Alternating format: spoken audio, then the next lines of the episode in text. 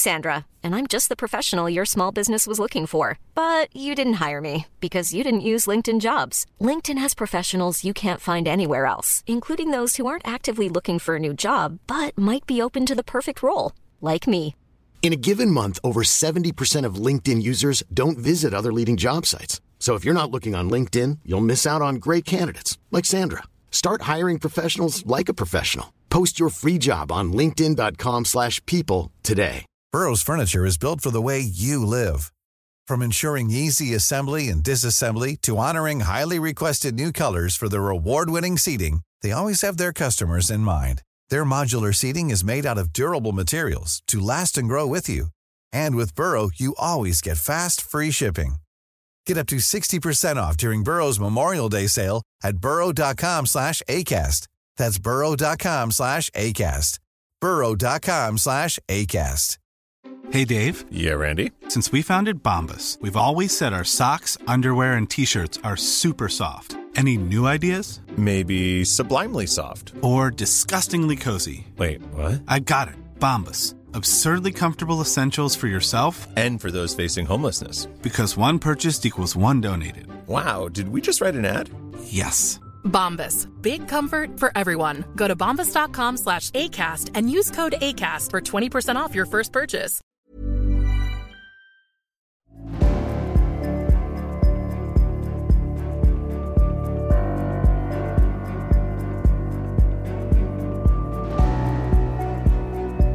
Du lyssnar på podcasten Samtal, en podcast med fokus på fria samtal.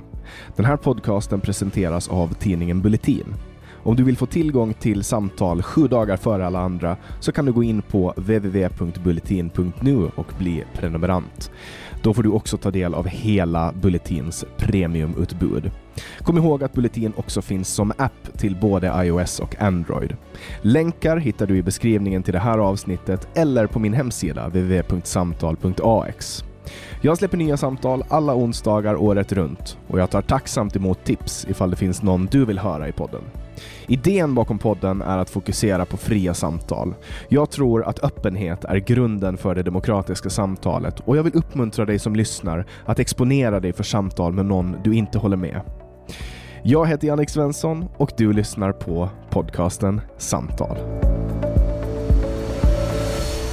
Det här är Samtal med Per-Ola Olsson och Rickard Axdorff. En, en podd som i vanliga fall leds av Jannik Svensson. Jannik har mycket att stå i, något som i, i alla fall tidsmässigt sammanfaller med turerna på hans arbetsplats Bulletin. Turer som blivit uppmärksammade så sent som igår. Det är absolut intressanta turer, inte minst för människor som gillar socialpar.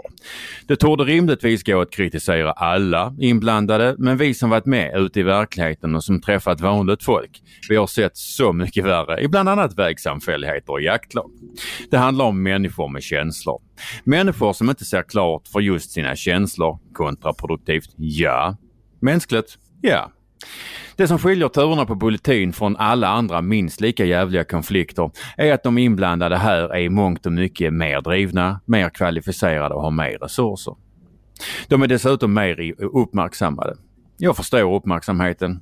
Det jag inte förstår är Expressens Anna Gullberg skrivit så märkligt om turerna på Bulletin samtidigt som hon ska skriva en bok om folk ute på landet. När turerna på Bulletin är mindre konfliktfyllda än i en vägsamfällighet. Hon kommer ju få en chock när hon tvingas träffa vanligt folk. Men, som vanligt när det bränner till, oavsett om man ska störta den danska kungen, serva reningsverk, vinna valet i Örebro, göra en podd när en journalistkollega dragit en i skiten eller släcka skogsbränder tar man in bönderna. Det här är Samtal med mig, Per-Ola Olsson och Rickard Axdorff. Ja, hej på er. Lite intressant att du nämner den där boken som eh, ska, hon ska skriva om vanligt folk. Jag vet inte hur vanligt vanligt folk är, men hon har ju faktiskt sagt att hon ska dyka upp hemma hos mig. Vi får väl se. Eh, hon har lämnat återbud en eller två gånger. Hon tog Eh. kontakt med dig ja. Nej, det var tvärtom. Du tog Eh, kontakt med henne? kontakt. Ja, det är väl klart. Eh, kåt på att få höras och synas. Jo, det vet vi. Nu har, du till, nu har du till och med infiltrerat en, en podd som inte ens är din. Nej, jag eh, pratade med Jannik som äger varumärket eh, för typ två timmar sedan. Mm. Det kom ju lite hastigt på eh, att vi ska hjälpa honom. Så att eh, det är chockartat för oss alla och han är nog lite orolig för att vi ska trasha det här totalt. Okej, så att alltså, han är, alltså det är oss han är orolig för? Ja, eller dig. Mm. För mig han ringde. Okej. Alltså det här påminner mig lite om när min farfar var typ 98, 99 och var på väg att dö. Och eh, farmor var lik förbannat mest orolig för mig och min syster. Just det. jag, jag förstår exakt, exakt tankegångarna där. Och inte så konstigt. Jag Nej. förstår inte alls vad du menar. Nej, ja, det här kom ju som ha, så, så lite hastigt på då för oss alla, kanske även för er lyssnare. Eh, vi sitter ju nu mitt i natten nämligen och det här kommer gå eh, iväg i morgon. Så det kanske är läge att vi förklarar vad vi är för gökar, Per-Ola och jag. Eh, vi är ju kanske mest kända, eller delvis kända i alla fall, eh, för banjohögerns försvarare. Mm. Eh, Och eh, vi driver ju då även eh, podden Bondepraktikan som också den ligger på, på Bulletin. Det är ju deras största dragplåster just nu. Eh, Alltså, du är alltså orolig för att, eller för, Jannik är orolig för att jag ska trasha podden och du sitter och är odrägligt eh, ödmjuk när du förklarar att det är bondepraktikan som är deras största dragplåster. Det är jag som ska är- ja gud ja men det är det ju. det är min roll att vara, att vara odräglig. Du ska väl mer Ja. typ, jag vet inte, örebroare. Ja, jo, vi för sig. Fortsätt jag, jag är lite... Ja, jo, nej, men jag fortsätter. och, eh, Just det, så, så i, vanliga fall så brukar vi på något sätt börja vår egen podd med att du frågar Ja, mig vad, vad jag har dödat och jag frågar dig vad du är arg på. Men det kommer vi inte göra idag. Korrekt. Så att det är väl så man vet om man är på samtal eller på bondepraktikan. Klokt. klokt. Eh, ja. Eh, men som ni vet, ni som lyssnar på samtal, så brukar ju Jannek eh, bjuda in till samtal med massa kända människor. Eller semikända. Inte, ja, eller semikända. Eh, han har ju till exempel bjudit in dig, Per-Ola. Jag, var, jag är känd. Okej, han har även bjudit in mig, så att semikända får väl jag stå för då. eller något. Är... Eh, Kom inte att påstå att snyggbonde inte är känd. bara för att du har fler följare på Twitter än Inte mig. så- bara det. Alltså, jag har ju liksom... Ja, jag har ju gått en liten eh, nätt försiktig utbildning för, för folk som eh, aspirerar på att bli bättre på att skriva. Eh, alltså det, det är liksom... Det, det, det, det, blir lite komiskt när i stort sett alla föreläsarna de vet vem jag är. Så liksom när vi alla ska presentera sig så bara, ah, inte du. Eller hej Per-Ola. Bara, Det är väl kanske inte alltid bra om folk känner igen en, lite beroende på varför man är igenkänd, tänker jag. Nej, men samtidigt så är jag ganska mån om, att man ska vara rädd om sitt dåliga rykte. Ja, det gäller ju som att hålla ner fallhöjden så gott det går. Exakt, det har folk inte förstått. Nej, Alltså om man, nej. alltså, alltså, eh, om man försöker, försöker framstå som ett helgon så blir folk eller, eller eh, alltid väldigt eh, besvikna på en när man blir avslöjad med någonting. Men Mm. ser man till att folks förväntningar på en är tillräckligt låga så blir de ju liksom, menar, så länge man bara låter bli att typ dra benen av levande hundvalpar så klarar man sig ju. Ja, men lite Mm. så faktiskt. Fortsätt prata. Ja. Ja, nej, jag fortsätter att prata och, och, och eh, eftersom vi är som vi är så eh, kommer vi ju naturligtvis göra pre- precis tvärtom mot vad Janek brukar göra. Vi kommer ju då inte bjuda in eh, kändisar utan vi har gjort som så att vi, vi har bjudit in en gäst som är så gott som okänd. Eh, för, I alla fall för de allra, allra flesta. Eh, men till, till det lilla roliga hör att den här, de här typen av människorna som ni nu kommer få lära känna, de finns där ute på vischan. Eh, Lasse är en utav dem. Vi har nämligen bjudit in en kille som heter Lasse Bredberg, eller Lars Bredberg, som eh, nu är någonstans uppe i eh, de mörka skogarna i Värmland. Och han är en vi kan nog klassa in honom i banjohögen och han är en frihetskämpe och han har gjort mycket fina saker. Så att eh, jag, jag hälsar dig välkommen Lasse till eh, samtal. Tack Rickard. Eh, du, du, du, kan väl börja, vi, vi gör som Aron Flam. Du kan få tala om, vem är Lasse Bredberg? Ja, alltså jag funderar själv på det när du ringde förut och, och eh, ville på fem minuter ha in mig i en intervju. Då tänkte jag, men käre värld. Ja, vad ska jag säga? Ehm, eh, jag, jag bor här ute i Värmlandsskogen som du säger, eh, närmare bestämt mellan Sund och Torsby en liten byhåla som ligger mellan Lysvik och Mallbacken. Mallbacken vet ju alla vad det är, det är ju Mallbackens IF, Sveriges bästa damfotbollslag och så vidare. Så att eh, jag, jag bor här ute med min familj i en, eh, på en gård i ett litet, litet ställe som heter Rya. Och vi är fyra fastboende här. Uh, och uh, jag vet inte, jag ska fortsätta med, med uh, jag, jag, jag, har, jag har ju en bakgrund som musiker kan jag säga, då, så det är ju det jag har hållit på med eh, mestadels i livet. Jag har lyckats vara folkhögskolelärare i 18 år tills min värdegrund inte stämde överens med folkhögskolans värdegrund. Uh, och uh, har i övrigt ett stort engagemang i bygden runt omkring mig här. Uh, på olika sätt i byföreningar och diverse så här. Så, eh, men nu är jag faktiskt fönsterputsare för jag tänkte jag måste ha ett riktigt jobb eh, efter alla de här åren som eh, folkhögskolelärare. Så, att, så nu har jag börjat putsa fönster. Så alltså dina det... tre grannar har alltså enormt välputsade fönster eller är det så att man, man blir inte eh, profet i sin egen hemstad? Nej, det är sämst i byn faktiskt. Det är det. det är, tyvärr. Attans. Själv, själv är det, det är helt förskräckligt. Nej men, ja ja, men Smeds häst och skomak skomakarens eh, fru. ja. ja, exakt. Men hur, hur, långt har du till en väg med mittlinje? Uh, inte, oh, fem kilometer. Ja, för det är nämligen det som är den, den officiella eh, bete, alltså, beteckning på hur, hur, hur avlägset man bor. Det är nämligen hur långt man har till en väg med mittlinje. Ja, fem, sex kilometer ska jag säga. Men, men eh, jag har ett grymt snabbt bredband faktiskt som jag har varit med själv och sett till att vi har här genom Bredbandsföreningen i, i Mallbacken. Så att över mossen som går här en liten bit ifrån oss så går det ungefär eh, en och en halv kilometer eh, slang med en fibertråd i som gör att jag har ruskigt snabbt bredband.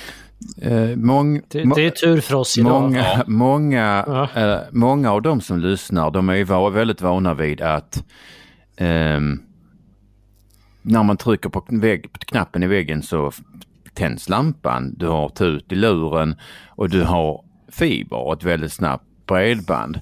Och det, bara, det, det är någonting som bara händer.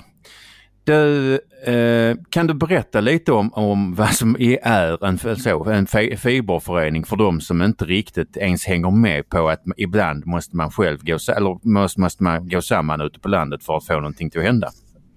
Ja, alltså fiberförening, är, rent konkret är det ju en ekonomisk förening som har eh, startats ideellt och som har eh, varit duktiga på att söka pengar då på den tiden det fanns pengar till bredbandsutbyggnad. Det var det nu 6-7 år sedan.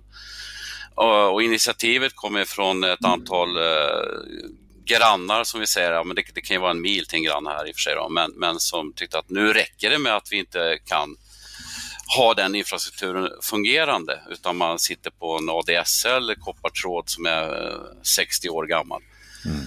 Så att, eh, ja du vet det är det vanliga, möte på bygdegården, två initiativtagare, Eh, samlar 25-30 personer till ett möte och säger att vi vill, ta, vi vill starta den här föreningen.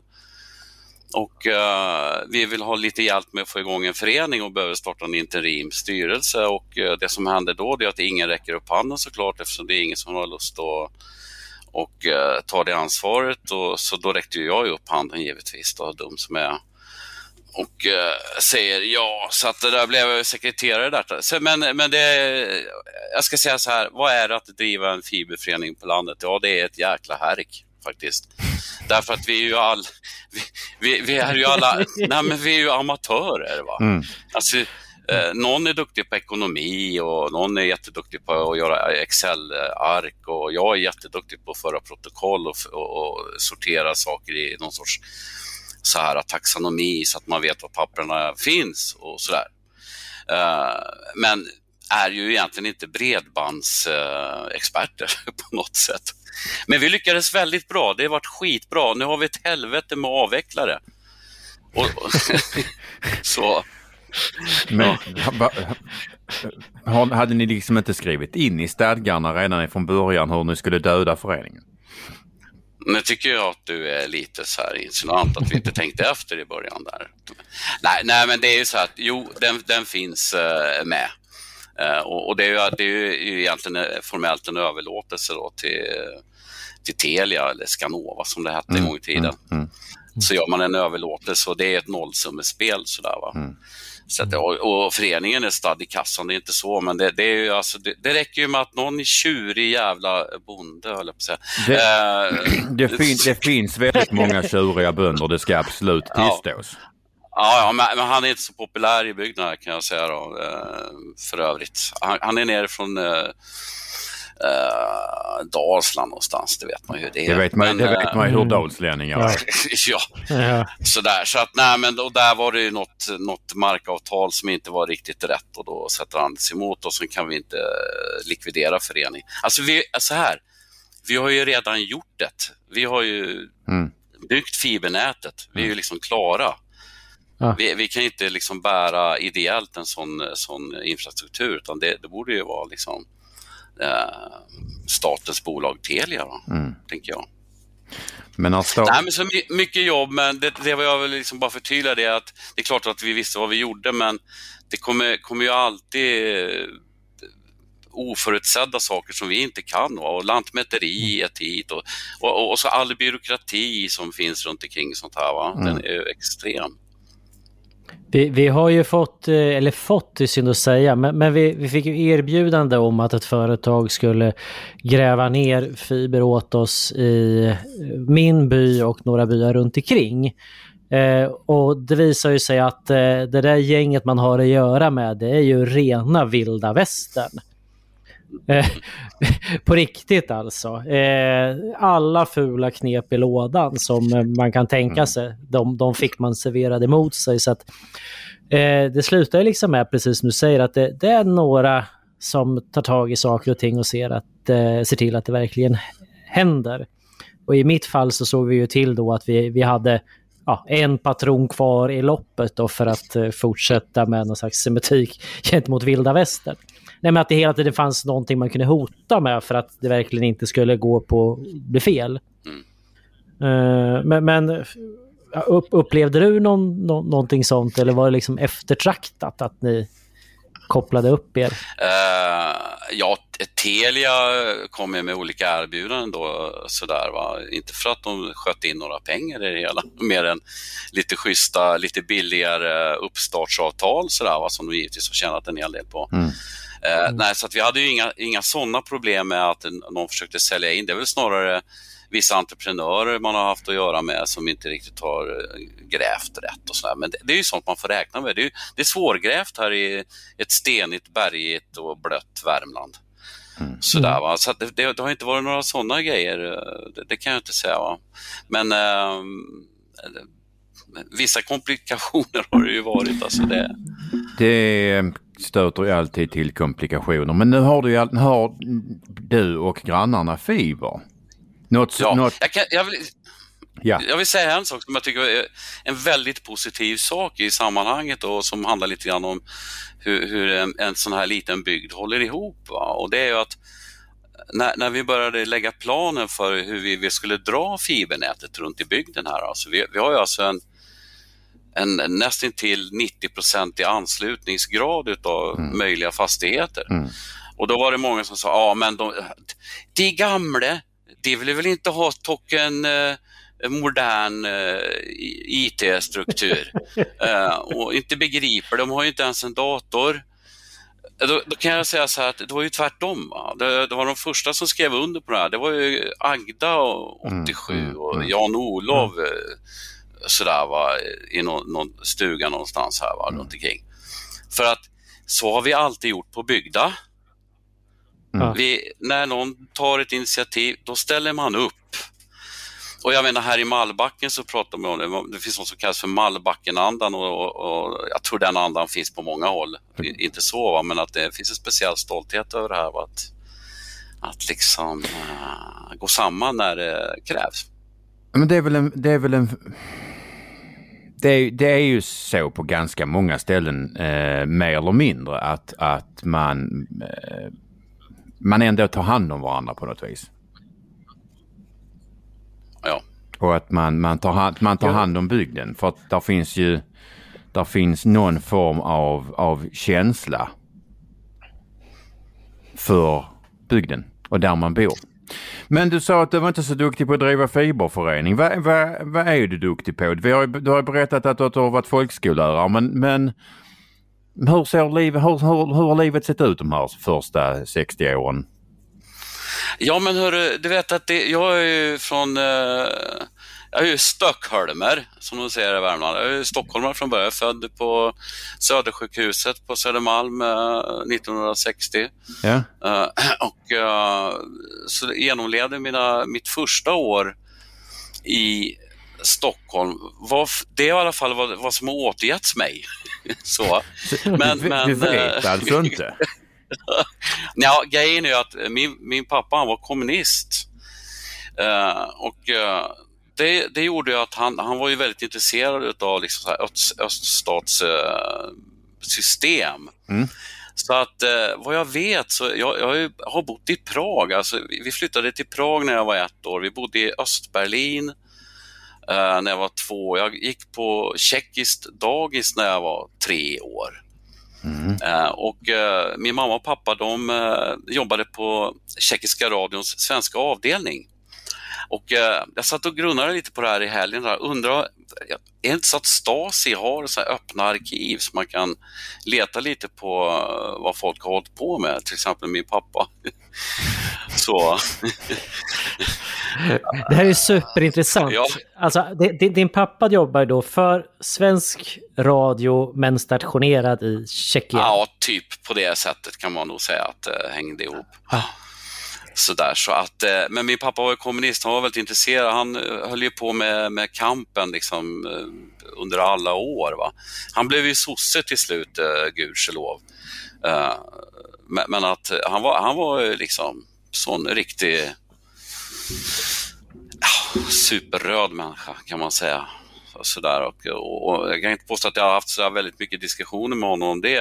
Nu är han ju död, men Eh, Eh, jag har inga minnen av det där. Eh, jag, jag, var faktiskt eh, med min mamma i Prag 1968 när, när ryssarna, och, eller Warszawapakten ska jag snarare säga, forsade in genom, över gränserna till Prag. Och jag, har, jag har minne, jag var ju åtta år, jag har minnen av liksom hur folk gick på gatan där och, på gatan och grät för att om inte jag minns fel så var Dubček president i, i Tjeckoslovakien på den tiden.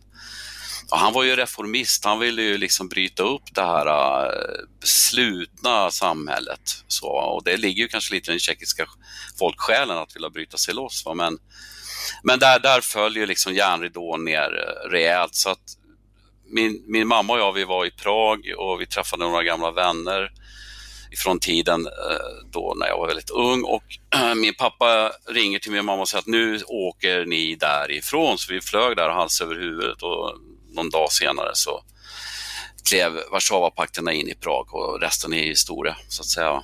Sen dröjde det ganska länge innan det blev fritt igen. Så att jag har ju de minnena där. Va? uh, Men hur, hur, hur var din dina minnen från den tiden, liksom, var det mycket politiskt i, i familjen? Ja, ja, herregud. Ja. Verkligen. Intressant. Så istället för morgonbön så var det någonting annat? Liksom. Jag ska säga att eh, efter att ha rest en hel del i Tjeckien, jag var ju där under 70-talet också, det är så att om du kommer till någon liten by någonstans i Mären, så, eh, vackert och fint och sådär. Så, men så, klockan sju på morgonen så startar några skräniga högtalare igång och propagerar liksom ar arbetarklassens lov. Så över, nej, över nejden liksom.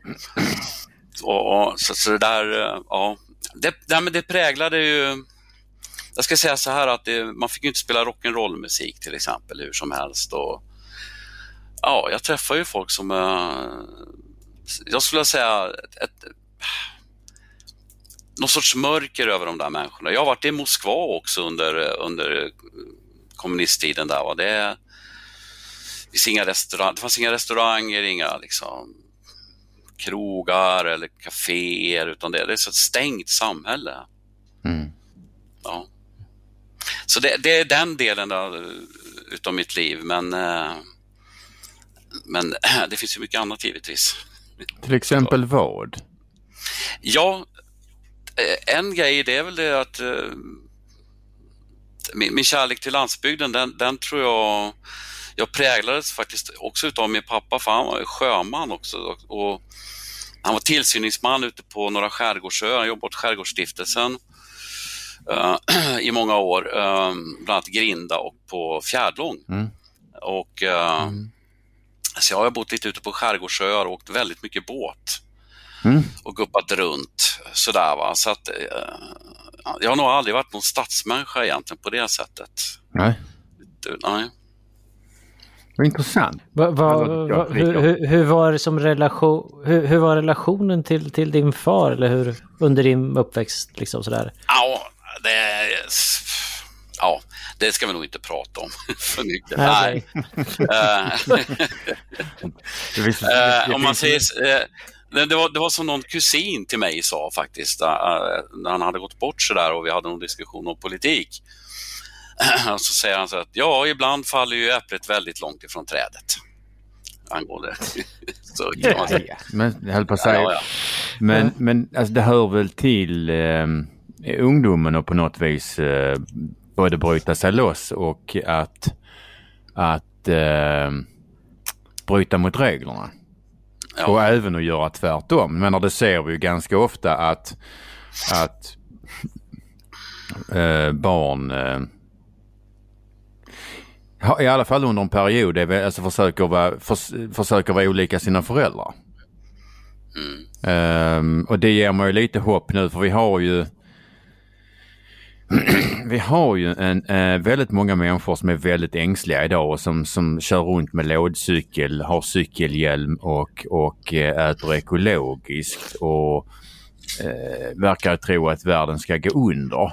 Och det, jag, alltså jag ser fram emot när deras barn blir vuxna och ska få, liksom ska få rösta. För att, alltså, om, om vi följer den här logiken vi har haft innan eller mönstret där man gör uppror mot sina föräldrar så kommer de här liksom, de kommer äta kött, de kommer köra dieselbil, de kommer elda med ved och de kommer rösta på högern liksom. Ja. Så det gör mig lite positivt, det gör mig lite glad ändå liksom. Ja, men det ligger något i det du säger där faktiskt, alltså Per-Ola. Men, men, men alltså, eh, grejen var väl att eh, det, det, tog ju väl ganska lång tid innan jag mognade ur eh, det socialistiska träsket. Alltså, man blir ju oerhört präglad. Jag tror det, alltså det tog nog ända tills jag var runt 40-45 där så tyckte jag, även om jag hade känningar redan innan att det är något som är galet med det här, mm. men, men, men, att just den här känslan av alltså frihetslängtan. Va? För jag kände mig alltid snärjd i, i de där sammanhangen när det var eh, mycket gröna vågare, liksom, eller mycket hippies, mycket det, vet, det här. Att jag är ju musiker i, i grunden, va? jag har ju rört mig runt i i, de, i den, jobbat som kulturarbetare på festivaler och diverse. Va? Det, är, det är väldigt så Flum? ja, typ så, men också en väldigt naiv liksom, syn på, eller förståelse för, för liksom hur realiteter hänger ihop. Jag, jag, tycker den här skogsdebatten är väldigt så här, extremt tydlig. Att, mm. att det är liksom en urban rörelse där handlar om. Va? De, de, har ingen, de har ingen koll. Alltså, jag stör mig enormt mycket på att man inte förstår sambandet med generationer till exempel. Jag menar, om man bor här i skogen där jag bor, mm. då är det ju så att när man tar ner en skog eh, som är färdigvuxen och planterar en ny, då är det så att personen som gör det kommer att vara död Mm. när den skogen är färdigvuxen. I regel. Och den personen gallrar, tar hand om den, eh, ser till att det blir, blir fint liksom för kommande generationer. Och, den, och det här perspektivet det har man inte som urban varelse. Utan de där människorna, de ska ju ha allting nu. Under min livstid får man inte ta ner en jävla pinne. Va? Nej. Nej, för att jag, jag tycker, liksom, otro, alltså egentligen otroligt egoistiskt. Mm. Enligt mitt förmenande. Va? Men visst är det så. Den är oerhört förmäten också eftersom man har någon form av uppfattning om att man, alltså jag har mycket bättre koll än vad ja, han som äger skogen som har äh, gått i den hela livet och vet exakt var det finns både äh, jordfasta stenar, surhål, gläntor, alltså var det går. Alltså man har, han som kan sin skog. Ja. Han, han, han är säkert jätteond men jag som bor på Södermalm. Jag vet min själ hur han ska kunna sköta, hur han sköter sin skog bäst. Mm. Jag vet, det, det där är otroligt irriterande. Jag ska säga att folk här runt omkring i bygden, de, de skiter ju fullständigt i vad, folk tycker. Problemet Problemet blir ju när det kommer myndigheter och plötsligt bestämmer att det, ah, det, här, det här, du har nyckelbiotop här. Mm. Jo, jag vet. Ja, precis. Vem är det som har skapat det? ja, ja. precis. Så, men men, men liksom, då, då kommer det här skyddsbehovet och jag, jag, jag menar att det är helt meningslöst för det behövs inte. Folk Nej, tar hand om sina skogar va? och jag menar nu, nu är det, det är jättestora avverkningar här i kring men det har ett naturligt skäl och det är granbarkborren. Ja, ja. Ja. Jag, jag tycker på något sätt att vår, vår gemensamma kompis Karina har satt ett ord på det här som jag tycker ändå är rätt tankvärt. Och det är ju att eh, he, hela det här systemet bygger på en urban folktro. Eh, och jag, jag, jag, tycker det är... Alltså ord är viktiga och urban folktro sätter fingret på någonting väldigt viktigt här. ja, det är ju Eh, klockrent. a- ja, för i andra skå, skålen har vi på något sätt sån här traditionell ekologisk kunskap. Alltså att eh, någonting som är inbyggt i generationer eh, över lång tid. Där man dessutom då ser långt framåt som du själv påpekar Lasse. om att ja, man, man gör en handling idag som frukten kommer i bästa fall ens barnbarn få, få liksom skörda. Ja. Eh, och däremellan kommer den här urbana folktron och ska tala om hur man ska göra och inte göra. Ja, men man kan ju dra ett scenario. Låt, låt säga här att helt plötsligt försvinner alla människor härifrån. Eh, och, och hur ser det ut här om 30 år? För det- om, jävligt. det, om man inte tar, ja, eller hur? Mm. För jävligt va? Jag menar, försök att gå i en skog som inte är skött. Nej. Så, det tar du ju inte framåt, speciellt i såna här berg och blöt terräng som det ser ut. där. Det, det, blir, det blir, blir bara sur mark. Ja, alltså, när, när, folk, när folk vill gå ut i skogen, då vill man gå ut och sätta... Och det, det tycker jag är väldigt roligt, just det här att man säger åh, tänk vad härligt att få gå ut i en orörd skog och sitta och bara ta in den och sätta sig på en stubbe och Mm. njuta. Alltså, alltså för att kunna överhuvudtaget, om vi börjar där med, med stubben, så för att överhuvudtaget ha en stubbe att sätta sig på så måste någon annan jävel ha fällt ett, ett träd. Exakt. För annars finns där ingen stubbe. Ehm, jag noterade att du skiftade över till Stockholmsdialekt när du... eh, Ja, vet. Jag, jag får ofta skäll för att eller, eh, så här, jag, jag, ibland tänker jag så här att jag förstår hur invandrare känner sig. När folk säger så här, du är inte härifrån va? Fast här är det så här, du är inte härifrån va? Eh, så, för att eh, jag, jag inte pratar värmländska, men jag var, för, jag var 21 år när jag kom till, till, till Värmland. Jag har alltså bott i Värmland i 40 år. Mm, mm. Halleluja. Eh, så att jag är assimilerad med, med språket. Vet du. Nej men språket Alltså, är... om, jag blir, om jag dricker några pilsner på marknaden, eller Marten som man säger, då, då pratar jag ju bred värmländska, men det låter ju så jävla fånigt. Jag va? förstår, jag eh, förstår. Jag, ja, men språk, alltså rättare sagt, sp- språket är ju... Det är svårt att bli av med. Eh, jag brukar försöka förklara för människor att man har aldrig upplevt riktig rasism för man har testat att heta Per-Ola, prata skånska och röra sig i Stockholm. jag förstår det. och då ska du veta något väldigt roligt att ibland när jag träffar stockholmare ja. är i Stockholm så säger jag så här, fan kul, du, du har någon dialekt hörru. Eh, vart kommer du ifrån? Ja, jag kommer från Stockholm. Va? Ja, och då, då, de hör väl någonting som jag har lagt till mig med, man säger kom jämt. Så, och, mm, mm, mm. Uh, lite olika så här värmländska uttryck. Så att, uh, ja. Någon form av Sven-Ingvars alltså värmländska alltså? Eller Sven, Sven-Ingvars stockholmska? Ja, jag vet inte. ja, lite så. Men det, det med språk är superintressant alltså. För, för, på något sätt så handlar det liksom om att två människor ska göra sig förstådda eh, när man ja, för ett samtal. Men det, det bygger ju då samtidigt på att innebörden av orden uppfattas på de olika ställena. Eh, jag tänkte till exempel på när vi säger nyckelbiotop alldeles nyss. Så jag misstänker att de allra flesta av eh, Janniks lyssnare i samtal inte har en aning om vad vi pratar om. Det är därför du ska berätta vad en nyckelbiotop är.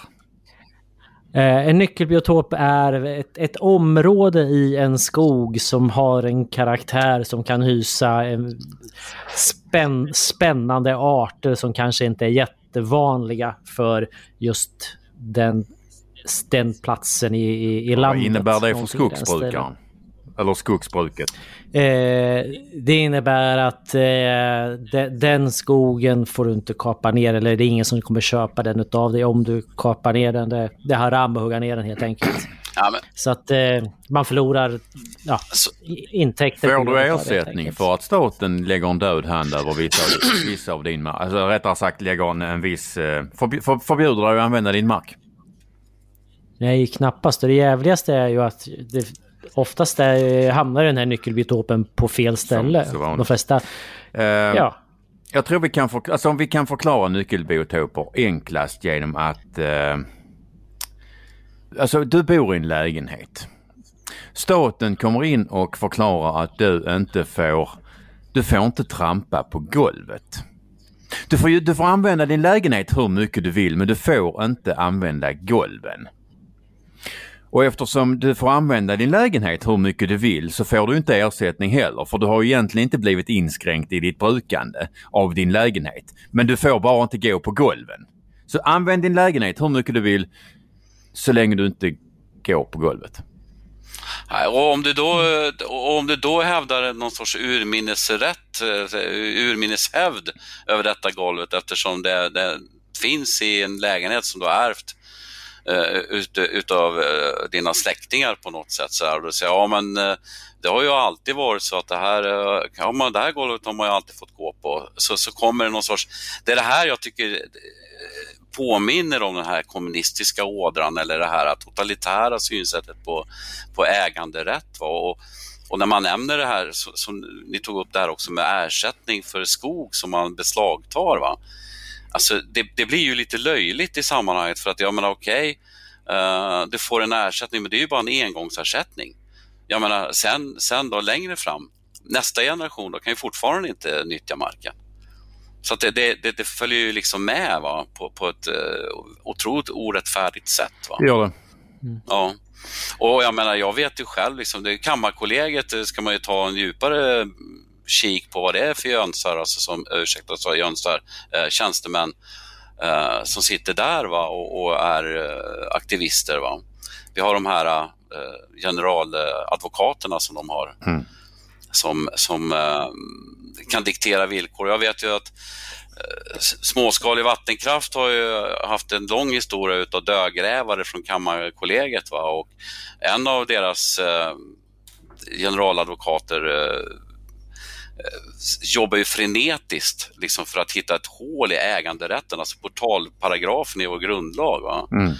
Uh, för att staten inte skulle behöva betala för beslagtagen mark överhuvudtaget. Mm. Mm. Och uh, med, med, då, med, med, med syftning till att den brukas ju inte. Nej. Och, och det, nej, nej, inte just nu för att det är så, är man långt upp i norra Sverige är det ju väldigt långa omloppstider. Va? Det växer långsamt. Va? Mm. Och, och, och, och, ja. men... så, så, att det, det, där är ju, det där har ju pågått och det har varit långa strider i domstolar. Va? Ja, ja, ja men visst är det så. Och man har ju liksom använt artskyddsdirektivet för att helt enkelt lägga skydd som har varit så nära reservatsbildning man har kunnat komma. Fast reservatsbildning kräver ju att man ersätter något man klarar sig undan om du använder i princip, gör i princip samma inskränkningar fast gör det med stöd av artskyddsdirektivet eh, istället. Så att, alltså man, man, man, alltså man flexar mellan lagrummen enbart för att slippa utge ersättning. Det har ju varit likadant när vi hade eh, på, på vattenskyddsområde där man eh, hade möjlighet att helt enkelt eh, förbjuda växtskyddsmedel inom skyddsområde för vattentäkt. Och där man, om man förbjöd skydds, eh, eh, växtskyddsmedel för lantbrukare och fruktodlare till exempel så eh, var man ju tvungen att utge ersättning i de flesta fall. Även om tröskeln var ganska hög för vad människor skulle tåla så fanns det en risk att man skulle behöva utge ersättning. Så istället kunde man göra så att man förbjöd växtskyddsmedel men mm, eh, öppnade för att lantbrukare och fruktodlare kunde söka dispens. Eh, så då kunde man dessutom ta betalt för att hantera dispensansökan. Och sen när du då sa nej till dispensansökan så behövde du inte utge ersättning. Mm. För att du sa nej till någonting som egentligen redan var förbjudet fast det var ju inte ja. förbjudet. Så att man hade ju löst det helt enkelt. Så att man, som sagt, dels behövde man inte utge ersättning för sitt förbud. Dels kunde man ta betalt. Ja. Jo, ja, men det där det är ju ett självspelande piano för att det, jag menar, det, det, finns ju en industri i det här också. Du har ju Naturskyddsföreningen och alla de här äh, aktörerna, Greenpeace och så. Jag menar, alla ska ju ha en del av köttgrytan och att äh, driva processer. Så, va? Och, och, och, också med benäget bistånd från staten va? eftersom man får, får äh, bidrag till, till de här organisationerna ifrån Naturvårdsverket. Mm, mm ganska stora pengar dessutom, va? till juristhjälp. Så att, jag menar, är du en enskild person som hamnar i, i i rävsaxen eh, hos en myndighet så ska du inte bara slåss med myndigheten utan du ska också slåss med, med då de här som har talesrätt i, i de här olika miljöfrågorna. Eh, som då, som då eh, får bidrag ifrån staten. Så att du, du, du, är en ensam sakägare eh, mot tre parter där alla spelar i, i samma liga. Va? Och, och där och där du dessutom har betalt dem? Ja, ja, självklart. Och de ska ju alltid liksom, och, och sen ska man betala deras rättegångskostnader också, givetvis. Ja, ja. Kammarkollegiet, jag säger så här, kolla in Kammarkollegiet, alltså där, där har du att de ska hålla på med miljöfrågor, det, det kan man ju fundera på om det verkligen är helt sunt. Va? Och, och, och, det är så här att det, det man liksom hela tiden hävdar, vad jag förstår, som inte är så kunnig på myndigheten, men att Kammarkollegiet är väl Sveriges äldsta myndighet. Och den finns till för att tillvarata all, den, de allmän, det allmännas bästa tror jag står skrivet någonting så att det, och, och då, då, kan man ju hitta, då kan de ju hitta på att det är för det allmännas bästa att vi förbjuder någon att avverka sin skog eller att vi tvingar någon att driva ut sitt kraftverk eller något sånt här. Va? Det är för det allmännas bästa. Och, det, och jag har alltid funderat på vem är det som definierar det egentligen? Och, och då är det alltså... i någon sorts eh, paragraftolkningar som är idiotiska. Ja men alltså du, du är inne på en väldigt intressant punkt där. För att alltså typ ända sedan, jag vet inte, Axel Oxenstierna, Oxenstierna eh, så har vi haft uppfattningen att det är staten och dess myndigheter som är de som är ändå är bäst skickade att tillvarata allmänhetens intressen. Mm. Punkt. Sen lämnar helt plötsligt staten walkover och lämnar över, alltså menar att, att, att eh, miljöorganisationer och så vidare, i princip nu vem som helst, kan, eller är de som är bäst försatta att företräda allmänheten? Ja, Annars genom att intervenera. Mm. Ja, i, Ja, genom att intervenera. Ja. Ex, exakt, exakt. Och, Ja. och man ger dem inte bara tillgång till rättsprocessen, man ger dem även möjlighet att eh, initiera dem. ja. Vilket är, alltså dels, alltså jag menar, det är redundant att ge dem tillgång för att, för att äh, domstolarna är skyldiga att, att äh, granska allt som har blivit tillsänt till myndigheten. Så jag blir lite, äh, alltså jag blir beklämd och blir otroligt, jag blir liksom, jag blir inte bara beklämd, jag blir, jag blir orolig för att det här är människor som har ett väldigt extremt sätt att se på saker och ting och då som inte har investerat någonting. Eh, och som har enormt mycket makt. Eh, enormt stor självrättfärdighet.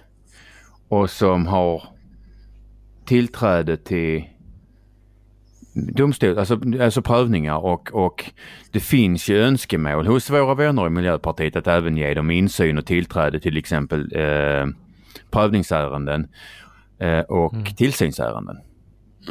Och alltså när vi kommer, alltså jag menar, om folk tycker det är jävligt nu med när man har rätt att initiera prövningar. Alltså jag menar, när, när de här människorna har rätt att ta, alltså, i, alltså intervenera i, i tillsyn.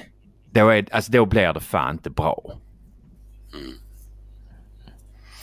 Ja, men alltså, man, man, får, man kan backa bandet lite va, för att jag tror att miljörörelsen som sådan hade ju, har ju inte någon som helst chans att eh, genom politiska medel få igenom det man vill åstadkomma. Eh, Som, och det man vill åstadkomma det är utifrån någon sorts ekosofisk, rewilding Europe, religiös syn på naturen. Vi pratade lite om det urbana. Va? Men, man, man insåg att politiskt sett, och vi ser ju väl liksom, hur, hur går det för Miljöpartiet, de ligger under 4 nu. Politiskt så når man inte sina mål, men däremot så kom man på väldigt tidigt att det är genom juridiken vi vinner kampen. Och det är ju det som händer. Va? Och om man tittar på eh, juridikutbildningarna, vi kan ta speciellt eh, Uh, Uppsala universitet. uh, ni får klippa bort det här om ni vill, för nu namedroppar jag lite. Va? Men uh, Darpe och Michanek, det är ju, det är ju två, de är ju nästor liksom när det kommer till den här gröna, liksom, uh, de har skrivit ganska mycket om, alltså de är oerhört skickliga ska man säga då, juridiskt kunniga inom sitt område, alltså miljöjuridik. Det är ungefär lika svårt som att vara expert inom ekonomiska frågor va, som jurist. Va? Mm, mm. Det, är, det är oerhört komplicerat. Och, och, de- och de här Darpe och Mischanek, de har ju bildat skola va? eh, för eh, aktivism genom eh, juridiken. Va? Och, och de har utbildat horder utav miljöjurister. Och nu jobbar de som limnologer, de är kommunbiologer, de jobbar på Länsstyrelsen, de jobbar på olika advokat, advokatbyråer eh, runt omkring. Va? Alltså, att man, man har alltså, jag vet Rickard skrev en väldigt bra artikel om entrismen i, i, i bland myndigheter. Det är ju så entrismen har gått till. Va? Det, det är ju att miljörörelsen bestämde sig helt enkelt för att det, det, det är den juridiska vägen vi ska gå. Va? Och man har ju också i ett, alltså ett europeiskt perspektiv har man ju varit väldigt framgångsrik i EU. Oh ja. Eh, ja. Eh, och, och går också väldigt starkt fram eh, där. Va? Eh, jag, ska inte säga lobbying, men det, det finns någon, någon, någon liksom Ja, det är en väldigt stark kraft skulle jag vilja säga och, och den skrämmer mig. Va? För att då är det plötsligt, då, då har staten sitt våldsmonopol helt plötsligt bakom detta. Va? Eh, som då eh, någon, läns, någon från Länsstyrelsen eller någon från någon annan myndighet eh, tycker att det är jättekul att, få eh, lägga ner det här eh, vattenkraftverket ute i, den värm, värmländska skogen. Va? Därför att det finns någon jävla fisk som är prickig som absolut ska simma där.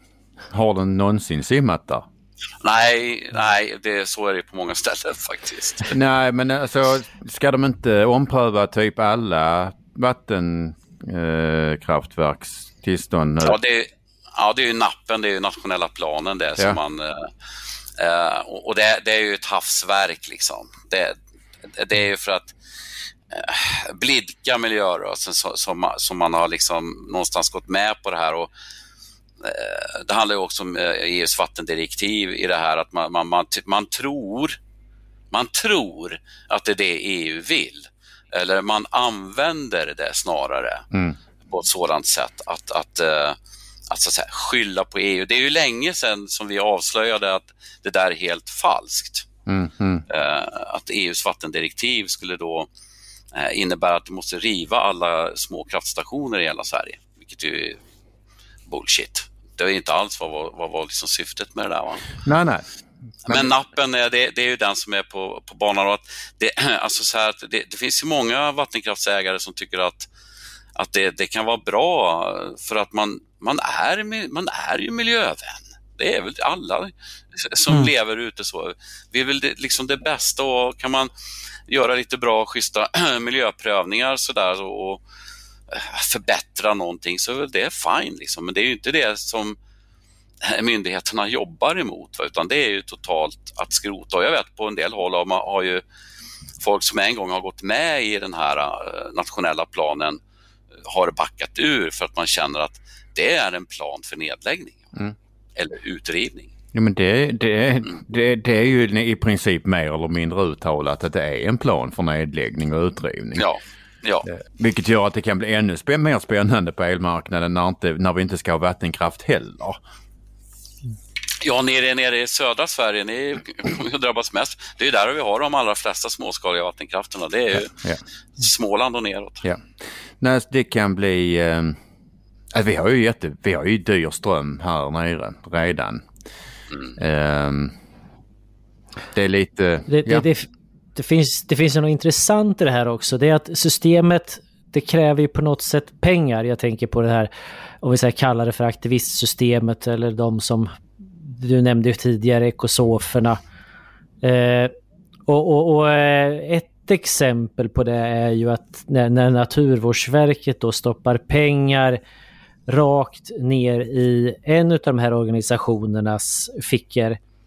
Eh, jag tänker på Älvräddarna. Eh, jag tror att du Lasse har bra kunskap om det. Oh, Gud, don't mention the war. Mm.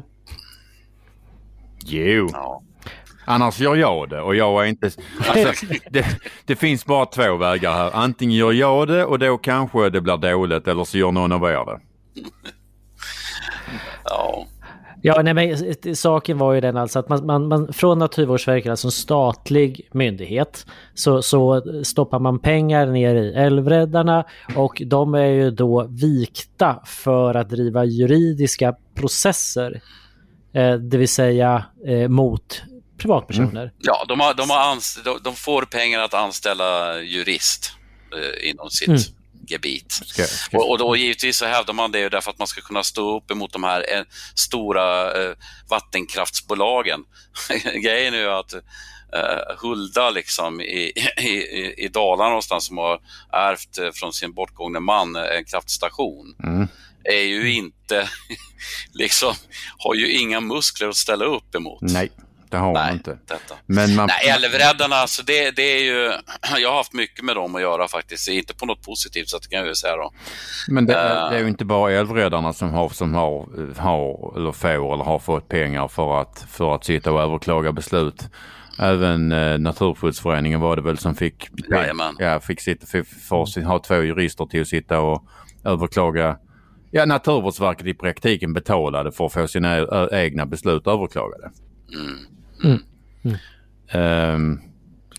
En av de där tjejerna som slutade som, som jurist eh, begärde jag ut hennes eh, uppsägningsavtal. Och det, det, är rätt roligt att läsa. Det, det, det, sker ju då med vers, eller med en vers i uppsägningen. Jag tyckte det var lite sött. Och sen okay. så får de ju en, en rätt rejäl skopa pengar med sig eh, in i boet. Mm.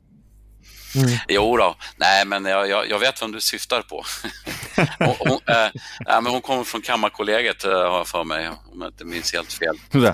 Ja. Det, var de du inte tyckte om va Lasse? Mm, nej. nej. Jag tycker, jag, jag, jag, alla ni som, om det är någon som lyssnar på det här, granska Kammarkollegiet. Så, för de har väldigt stor inverkan. De, de har några av de absolut bästa eller duktigaste, mest pålästa jurister som finns i det här landet dessutom på vilket, området. Vil, vilket är ganska, alltså, faktiskt lite ovanligt för oftast är ju alltså, de statliga verken annars slasken. Mm.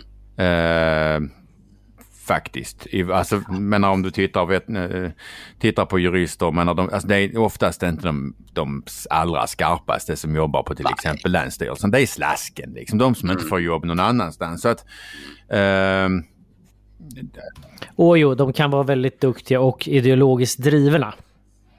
Jag skulle, säga, jag skulle vilja säga, jag har suttit på en rättegång eh, med miljö, Mark och miljödomstolen så, och sett Länsstyrelsens uh, tjänstemän eller aktivister kanske vi skulle kalla dem för. att och det, det, är ju, det är ju någonting mörkt över de där människorna. Va? Det mm. märks i hela deras hållning, va? även om de har en fin kostym och, och är vältaliga och har en massa powerpoint-bilder med olika diagram och, och påhittade data så här. Va? Så, eh, liksom, det, det, är något mörkt över det. Va? Och, eh, och det oroar mig att, att, att sådana människor har en sån makt. Va? Eh, jag ska säga så här att det var en chock för mig mm. hur, hur starkt det där systemet är och hur liten en människa kan bli i, i förhållande till det. Va? Vi kanske ska backa bandet lite grann tänker jag. V hur kommer det sig Lasse att du har engagerat dig i vattenfrågor? Ja, alltså, ja, det är ju helt osökt från början. Om man säger så här, jag bor ju i ett landskap med väldigt mycket vatten och väldigt mycket strömmande vatten. Både stora och små vattendrag. Jag bor inte så långt från Frykensjön här, va, som är eh, ett fantastiskt vattendrag. Ehm, men Alltså, det hör till saken att, att här i Mallbacken finns en gammal kraftstation som heter Silverforsens kraftstation. Och eh, Gunnar som drev den där, han, han, byggde upp den där verksamheten tillsammans med sin bror Martin. Eh, redan på 50-talet började de och de, de, byggde båtar bland annat och eh, en hel del möbler och, byggde upp en såg, en, ett fantastiskt snickeri, och, och, deras ekor, de finns fort, flyter fortfarande omkring i vattendragen här.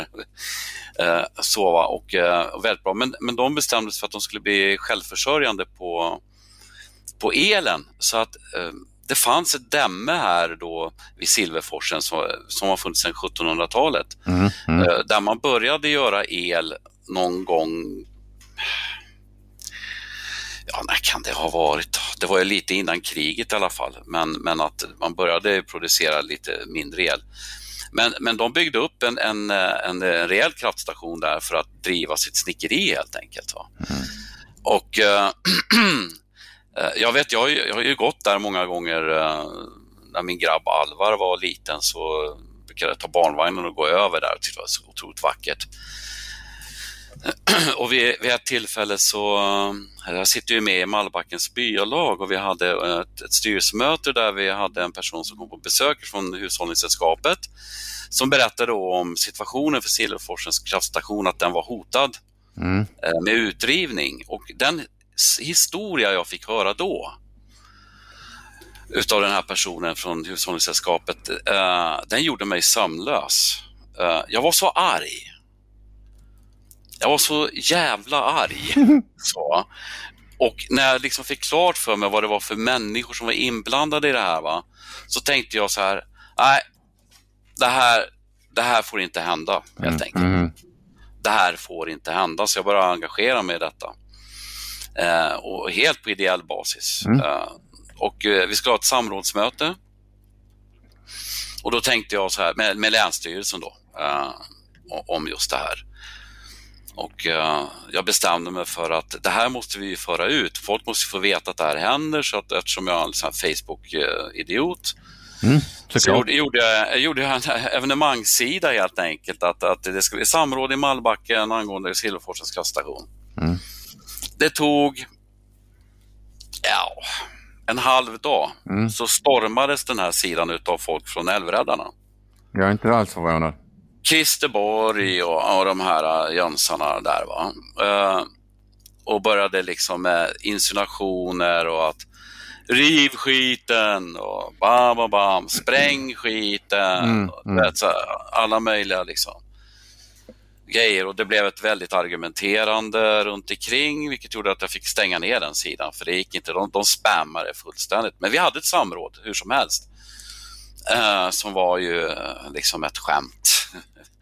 Så där, där faktiskt Robert Andrén som då var eh, länsråd i, i Värmlands län eh, stod och lovade folk på stående fot att vi ska se över ärendet igen för här finns det kulturhistoriskt eh, intressant eh, att försöka kanske se om vi kan ändra det här. Och sen försvann han och nu tror jag att han jobbar på Energimyndigheten någonstans. men, men hur som helst så, så där någonstans kände jag att det här, det här är ju ett angrepp. Mm. Det är ju det är inte liksom så att man bryr sig om miljön. Nej. Det, det, det är ett angrepp eh, framförallt på Gunnar. Va?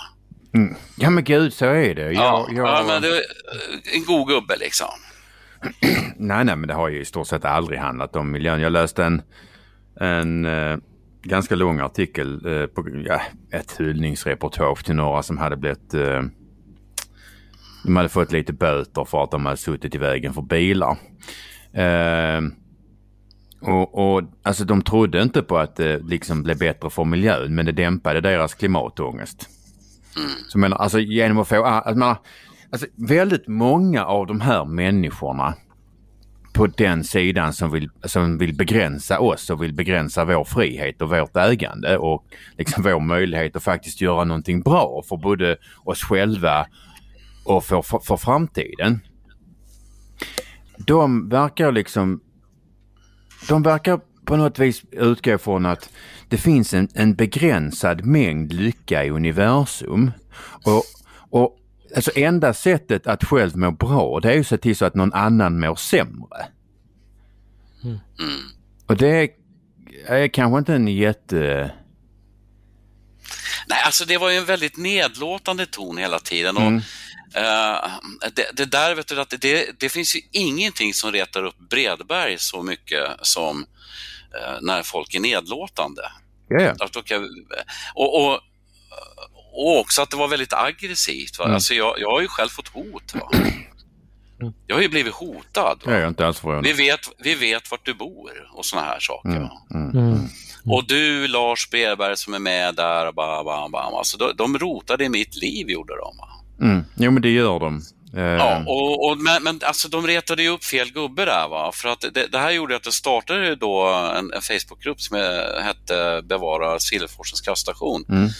Och eh, den, den ligger på is nu eftersom vi vann Mm. till slut. Men, men eh, jag kan säga att jag startade egentligen ett uppror på i sociala medier genom det här eh, Facebook-kontot. Va? Jag, jag förde samman folk från alla landsändar i Sverige faktiskt, som, hade, som inte visste om varandra men som led i samma kval. Va? För att jag menar, det var ju inget, man pratade ju inte så högt om småskalig vattenkraft i media.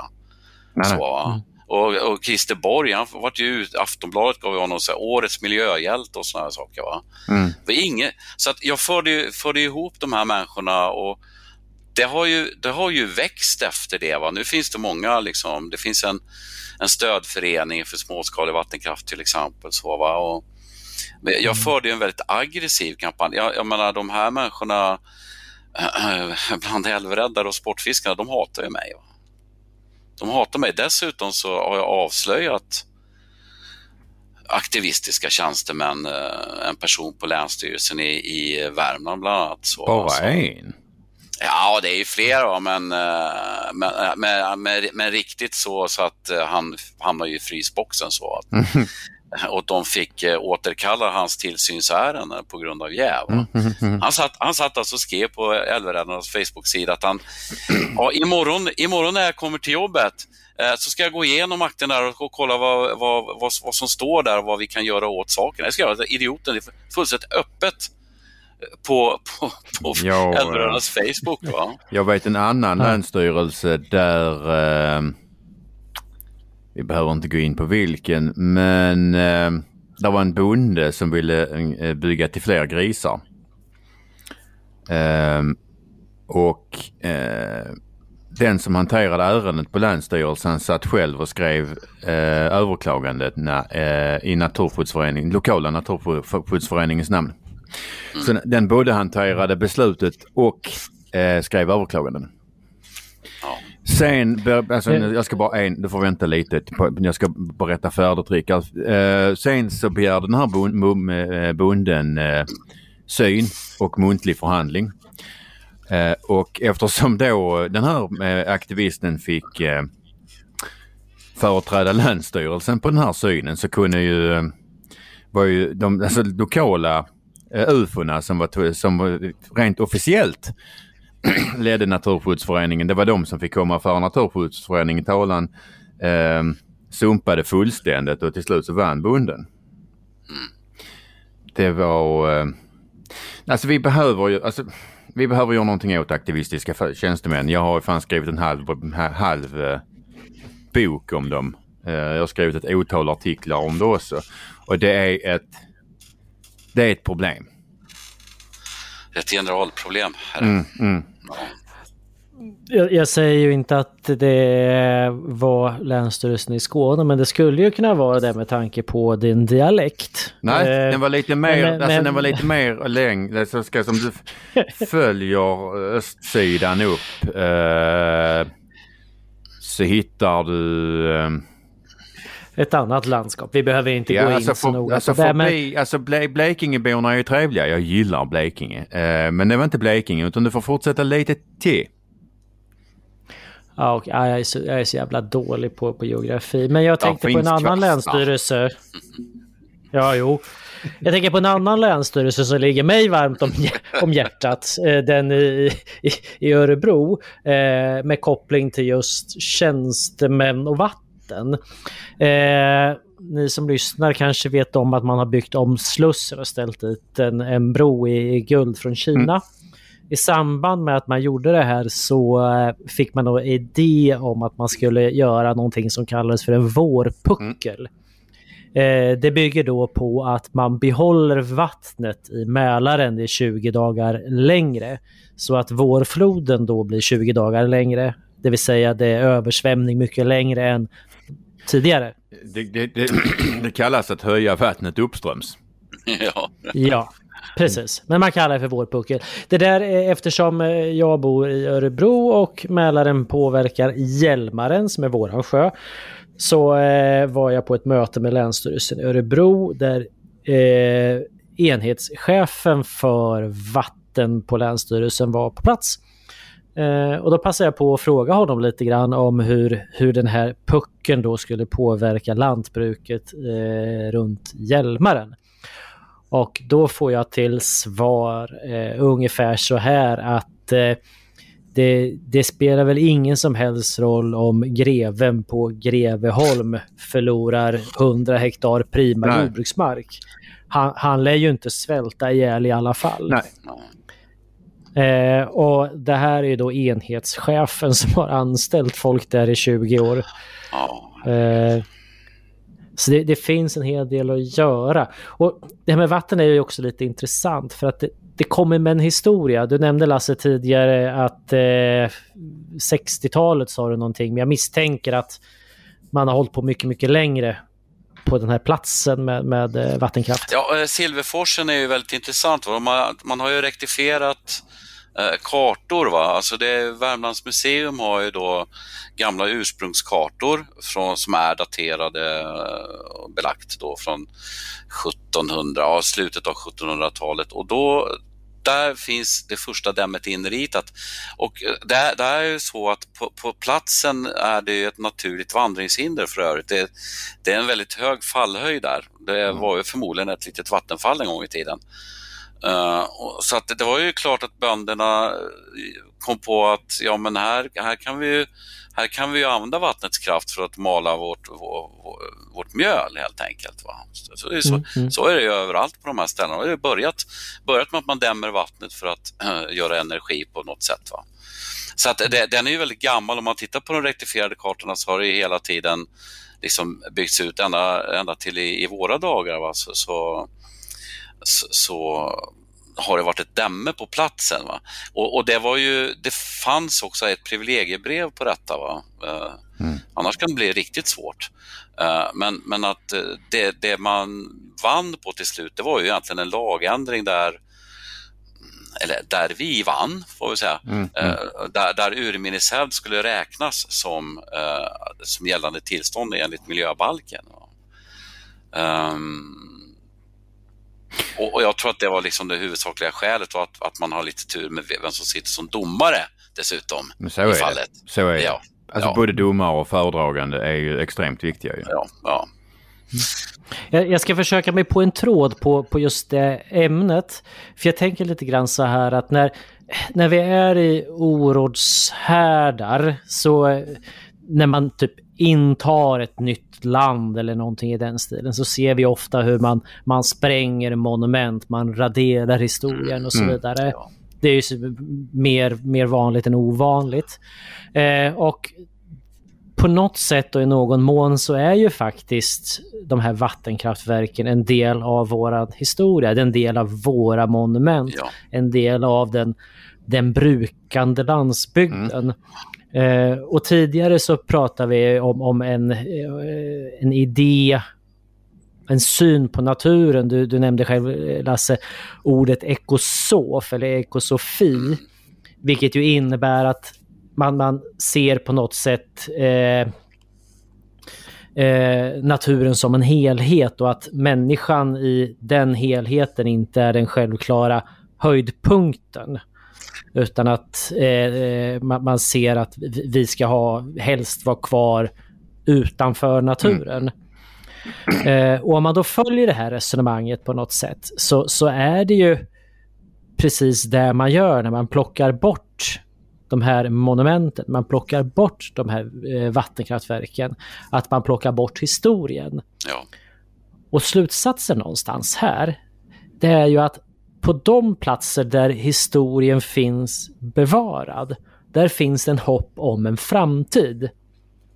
Så det är inte bara att man plockar bort eh, det historiska, man plockar bort hoppet om en framtid.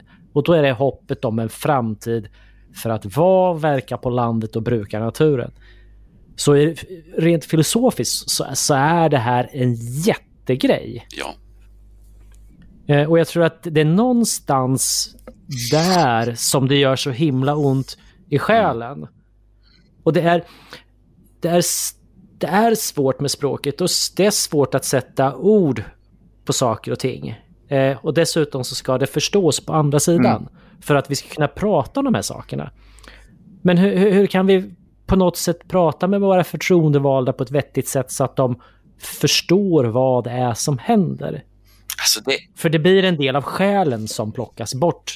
Alltså det jag upplever som att eh, när, när det kommer, om nu tar då småskalig vattenkraft som är specifikt, va, så är det ju en utnötningsstrategi. Alltså det, det tar enormt lång tid att få politiker att vakna och se vad det är som händer. Här i Värmland har ju gud bevars eh, kommunalråden i de flesta kommuner i Värmland eh, gått samman faktiskt att, att, att eh, gå emot det här för att man, man har förstått liksom att det här handlar om kulturhistoria. Mm. Det handlar om våra vattenlandskap.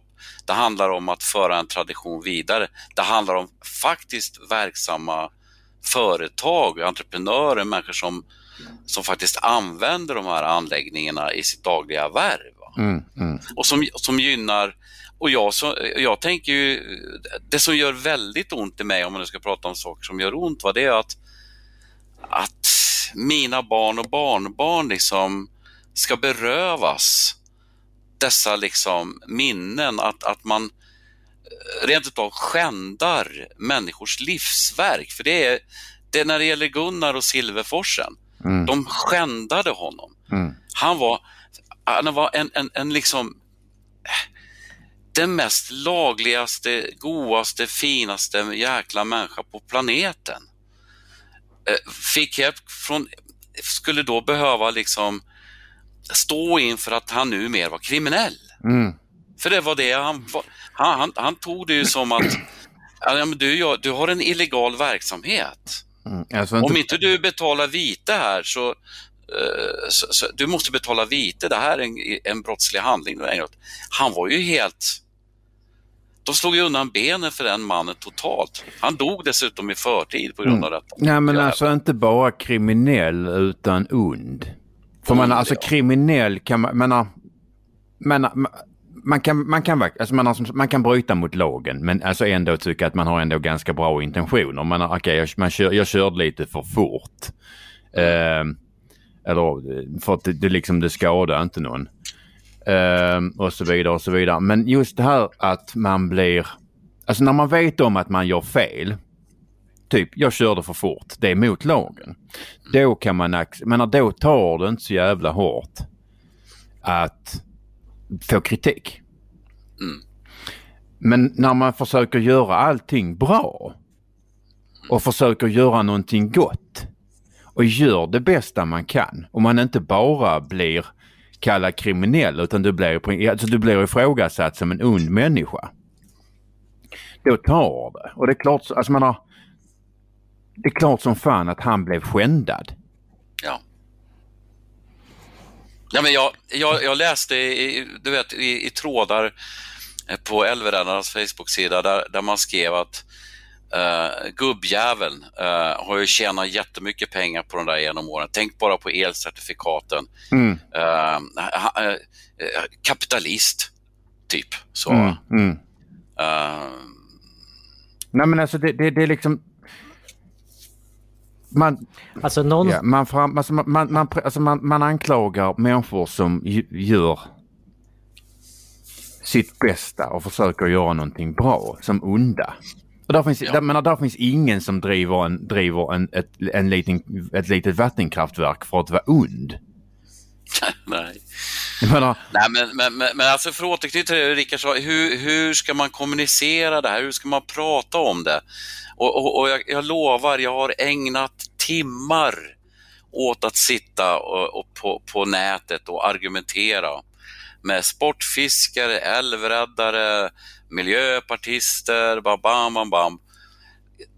Man är liksom inte mottaglig för liksom rationella eh, argument runt kring energiförsörjning eller kulturhistoria eller du vet det här. eh, nej, men det är Det är, klart, liksom, det, är det, klart, det, det, det, är som att hälla vatten på en gås. Va? det är klart att de inte är mottagliga för att det är de som är de onda. Alla andra är, ja. eller rättare sagt det är de som är de goda. Alla andra är onda. Ja. Ja, Och du har, menar, du har, du har, liksom, du, du, du har liksom i princip en, en, en moralisk skyldighet att inte ta till dig de andras argument eftersom de är per se onda. Alltså jag, jag har ju följt din, din strävan på något sätt eh, under en, ja, det är väl en sju, åtta år i alla fall. Och, och jag kommer speciellt ihåg, eh, och jag tyckte själv att det var jobbigt, jag förstår att det var ännu jobbigare för dig. Eh, stunden efter att Gunnar gick bort. ja, Eh, jag, jag jobbade då som ansvarig för en eh, tidning i skogsbranschen och bad dig, eller vi samtalades och kom fram till att du, du skulle skri skriva något typ av eh, farväl. ja en, ru, Till- till- en runa, typ. En, ja, en runa. Ja. Och, och, eh, den, den avslutas, jag letar reda på den. Eh, den, den avslutades så här. Efter år av överklagande kunde Länsstyrelsen till sist jublande konstatera att de hade vunnit i rätten. Gunnar hade då inte längre något val och inledde en tillståndsprocess. Tyvärr kommer han inte få uppleva den dagen när anläggningen kan bli laglig förklarad. Sorgen blir dubbel. Livsverket och människan. Ett livsverk som staten bestämde sig för att utplåna och en människa som reducerades till ett diarienummer hos en känslokall myndighet. Vila i frid Gunnar, vi hedrar ditt minne och för arvet vidare. Just det. Låt det sjunka in. Det här är hur vi behandlar våra gamla på landsbygden. Ja, inte bara, inte bara gamla. Nej, vi för sig inte med den. Men, men alltså, ja alltså. Eh, alltså jag vet hur det är när, när, när de kommer efter en och det tar ju något så alldeles in i helvete. Nu var jag inte mer än 30 och menar jag, jag räknar inte jag räknar ju med att, att de turerna och jag var som sagt ändå vältränad eh, och, och, ung. Och jag räknar, alltså menar, det tog ju på mig så att man har, alltså de turerna, de har ju, jag är, jag är tämligen säker på att jag inte kommer leva något jättelångt liv.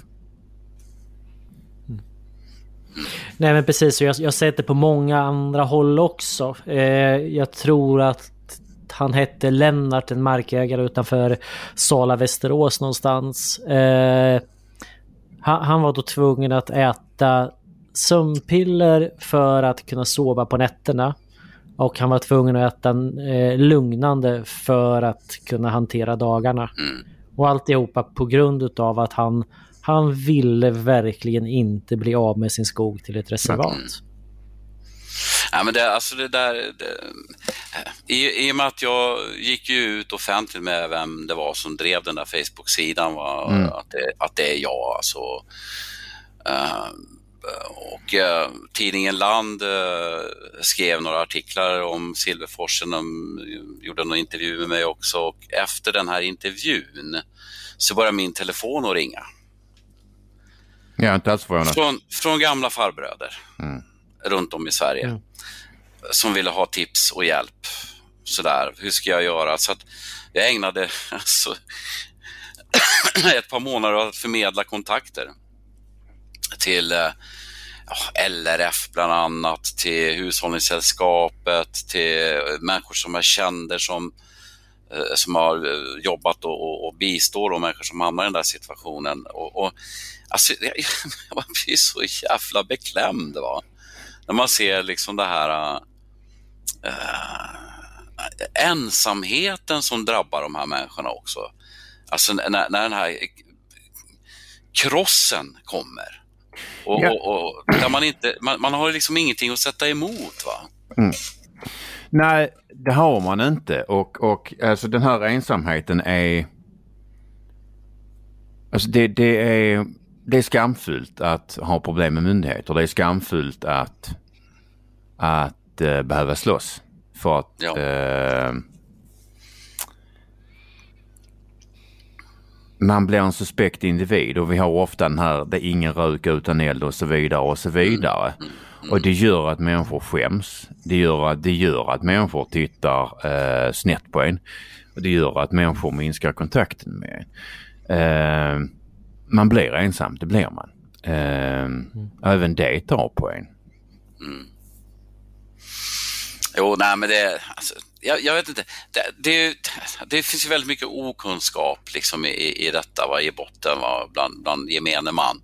Jag, jag har ju sett runt omkring här i Värmland när när det faktiskt är så här att, eh, ja, vi tar sjön Grängen till exempel, där, där har Forto bestämt sig för att ta bort dämmet. För att de har ingen lust att, att hålla på och mecka med det längre. Mm. Och då, det, det, blir den enklaste vägen ut. Liksom. Då vaknar ju folk. Va? va? Ska mm. sjön försvinna? Det är mm. sjön i Molkom var en sån här. Molkomsjön, det är ju... Mm. Ja, jag, jag menar, det är helt sjukt. Folk har ju, har ju, har ju liksom sina sommarstugor och båtar ut och fiskar och badstränder. Alltså. Det är bara en liten dyphöl i mitten. Då vaknar folk. Alltså, mm. folk i gemen. Va? Man vet ju inte om mm. att, att det händer. Som tur är så, så börjar ju folk att vakna runt omkring de här vattendragen när man inser vad är det som håller på att hända. Va? Och så på det sättet så tror jag ändå att det finns någon liksom progression sådär att, att, att kunskapen om det ökar bland de människor som, som är, drabbas mest utav det. Va? Mm. Mm. Ja, men det, det... Sen när det gäller Silverforsen så vann vi ju till slut. Va? Skönt. Med, med skräll. Va? Alltså Mark och miljööverdomstolen Uh, och det är faktiskt en väldigt rolig dom att läsa för det är, de sopar banan med Länsstyrelsen. Va? Totalt. Va? Mm. Och älvräddarna och sportfiskarna har försökt överklaga det till Högsta domstolen. Och grejen är ju att Silverforsen bland älvräddarmänniskor, säg Silverforsen till en älvräddarmänniska och de ser rött. Alltså det vart en nagel i ögat på dem. Alltså. Så det vart ju en prestigegrej va, från Christer Borg och hans anhang. Va. Att, att, att eh, vi, vi, vi ska... De, de försökte till och med köpa Silverforsen. Mm. för, och samla pengar för att köpa det för att sen kunna riva det. Det säger mycket om de där människorna. Men hur, hur, hur klarar ni av att driva processen? Jag menar, det, det är ju ingen enkel sak. Eh, med benäget bistånd från ett antal personer som eh, också finns församlade i en förening som jag kan rekommendera som heter Stödföreningen Småskalig vattenkraft. Eh, och vi är inte jättemånga medlemmar där men, men eh, väldigt initierade, duktiga människor. Eh, och i det här sammanhanget så finns det ett par individer som har bakgrund i, som själva vattenkraftsägare, juridiskt kunniga eh, och som, som har jobbat åt Hushållningssällskapet som ideellt har juridiskt stöttat Gunnar då i den här kampen. Och med otroligt flitigt arbete, otroligt pålästa, en Eh, beskrivning som slår det mesta jag har läst om miljökonsekvensbeskrivningar. Eh, där man kollade bort eh, Länsstyrelsen totalt på rena felaktigheter. Till exempel så, så tyckte Länsstyrelsen att ja men, ja, men en havs, ja, det är ett naturligt vart, eh, vandringshinder, är tydligt. Och då säger gubben från Länsstyrelsen ja men en havsöring kan hoppa så här högt. Men vet du, det simmar inga havsöringar uppe i sjöarna här. Ja. Nej. Så det var så att, mm, ja, Det, för det här är, det, det är förvaltningsrätten man har att göra med och då, då, då får du ju pynta själv. ja, så är det. Eh, och, du, och, och motparten var väl ändå inte älvräddaren utan staten? Ja, ja. Kammarkollegiet och Länsstyrelsen. Och det, det, det lustiga i det hela, eller det är väldigt olustiga i det hela, att Kammarkollegiet behövde ju inte göra någonting. Utan de, de gjorde ju blåkopia på Länsstyrelsens eh, dokument. Mm. Mm. Och an, de an, alltså, Kammarkollegiet använde rakt av samma underlag som Länsstyrelsen, men var ändå en, en, en enskild part i det hela. Mm. Hur sjukt är det? Och ändå, så, ändå ska man ju då, så ska ju då den som jagas för detta då betala Kammarkollegiet för deras insats. De har ju inte gjort ett skit, Mm. mer än bråkat. Ja. Nej, det, det är... Jag tror det, det, jag tror det är svårt för många normala människor med norm, in, i normala trakter med normala jobb och normala umgängen och norm, hyfsat normal livsåskådning som alltså första gången de hör sånt som vi pratar om att jag tror det är svårt för dem att lita på det, alltså tro på det. ja. För det är... Nej, men jag, jag har ju mötts av eh, frågan många gånger runt omkring det här eftersom jag har tjatat så in i helvete om det. Mm. Det, det är ju så ja men varför? Ja, och så ska man försöka förklara varför. Alltså, det går ju inte. Nej. Det, för det, för det, är, det är så här, ja men de, funnits där sedan 17 1700-talet? Ja, ja, men varför ska de, jaha? Ja, det är vet, att det finns prickiga fiskar och flodpärlmusslor vet, och sånt där. Jo, jo, men det finns det väl ganska mycket av i övrigt också. Ja, jo, jo, men sådär. va. Nej, det är, ehm, det är en märklig värld. Och den är en väldigt, det är en väldigt, för många avlägsen värld som vi beskriver. Det är ju det. Vet du, och vi, inom, vi som har hållit på mycket med det här med vattenkraften, vi, vi tänkte ju ett slag så att ja, ja, det här har ju inte varit så uppmärksammat, men nu ger de sig på skogen. Mm.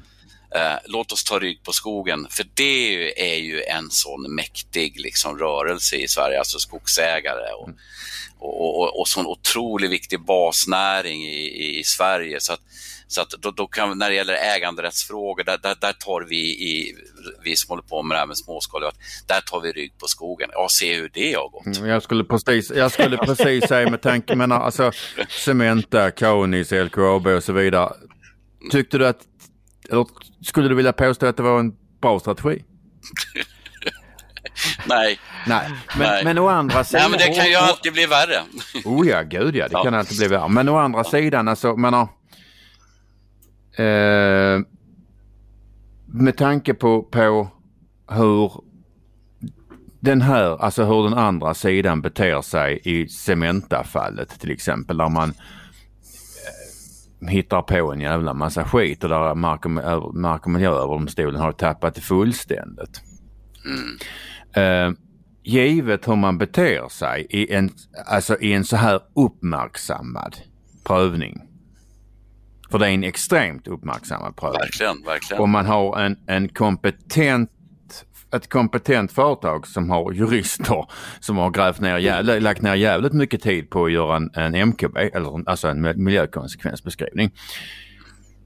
Om man liksom freestylar ändå när det gäller lagen och skarvar och hittar på. Givet det, hur tror ni de har betett sig med till exempel farbrorn som dog? Eller som man helt enkelt drev i döden. Men helt, o- alltså helt anonym gubbe i en helt anonym process som definitivt inte hade lagt några 60 miljoner på en MKB. Nej men alltså det, det är ju... Om, om vi tittar på en, en större bild så... Det, det började på något sätt ute på en torvmosse skulle jag vilja säga 2013 någonting. Med liksom att tjädrar stoppade torvbrytning. Sen så eh, hoppar man på vattnet.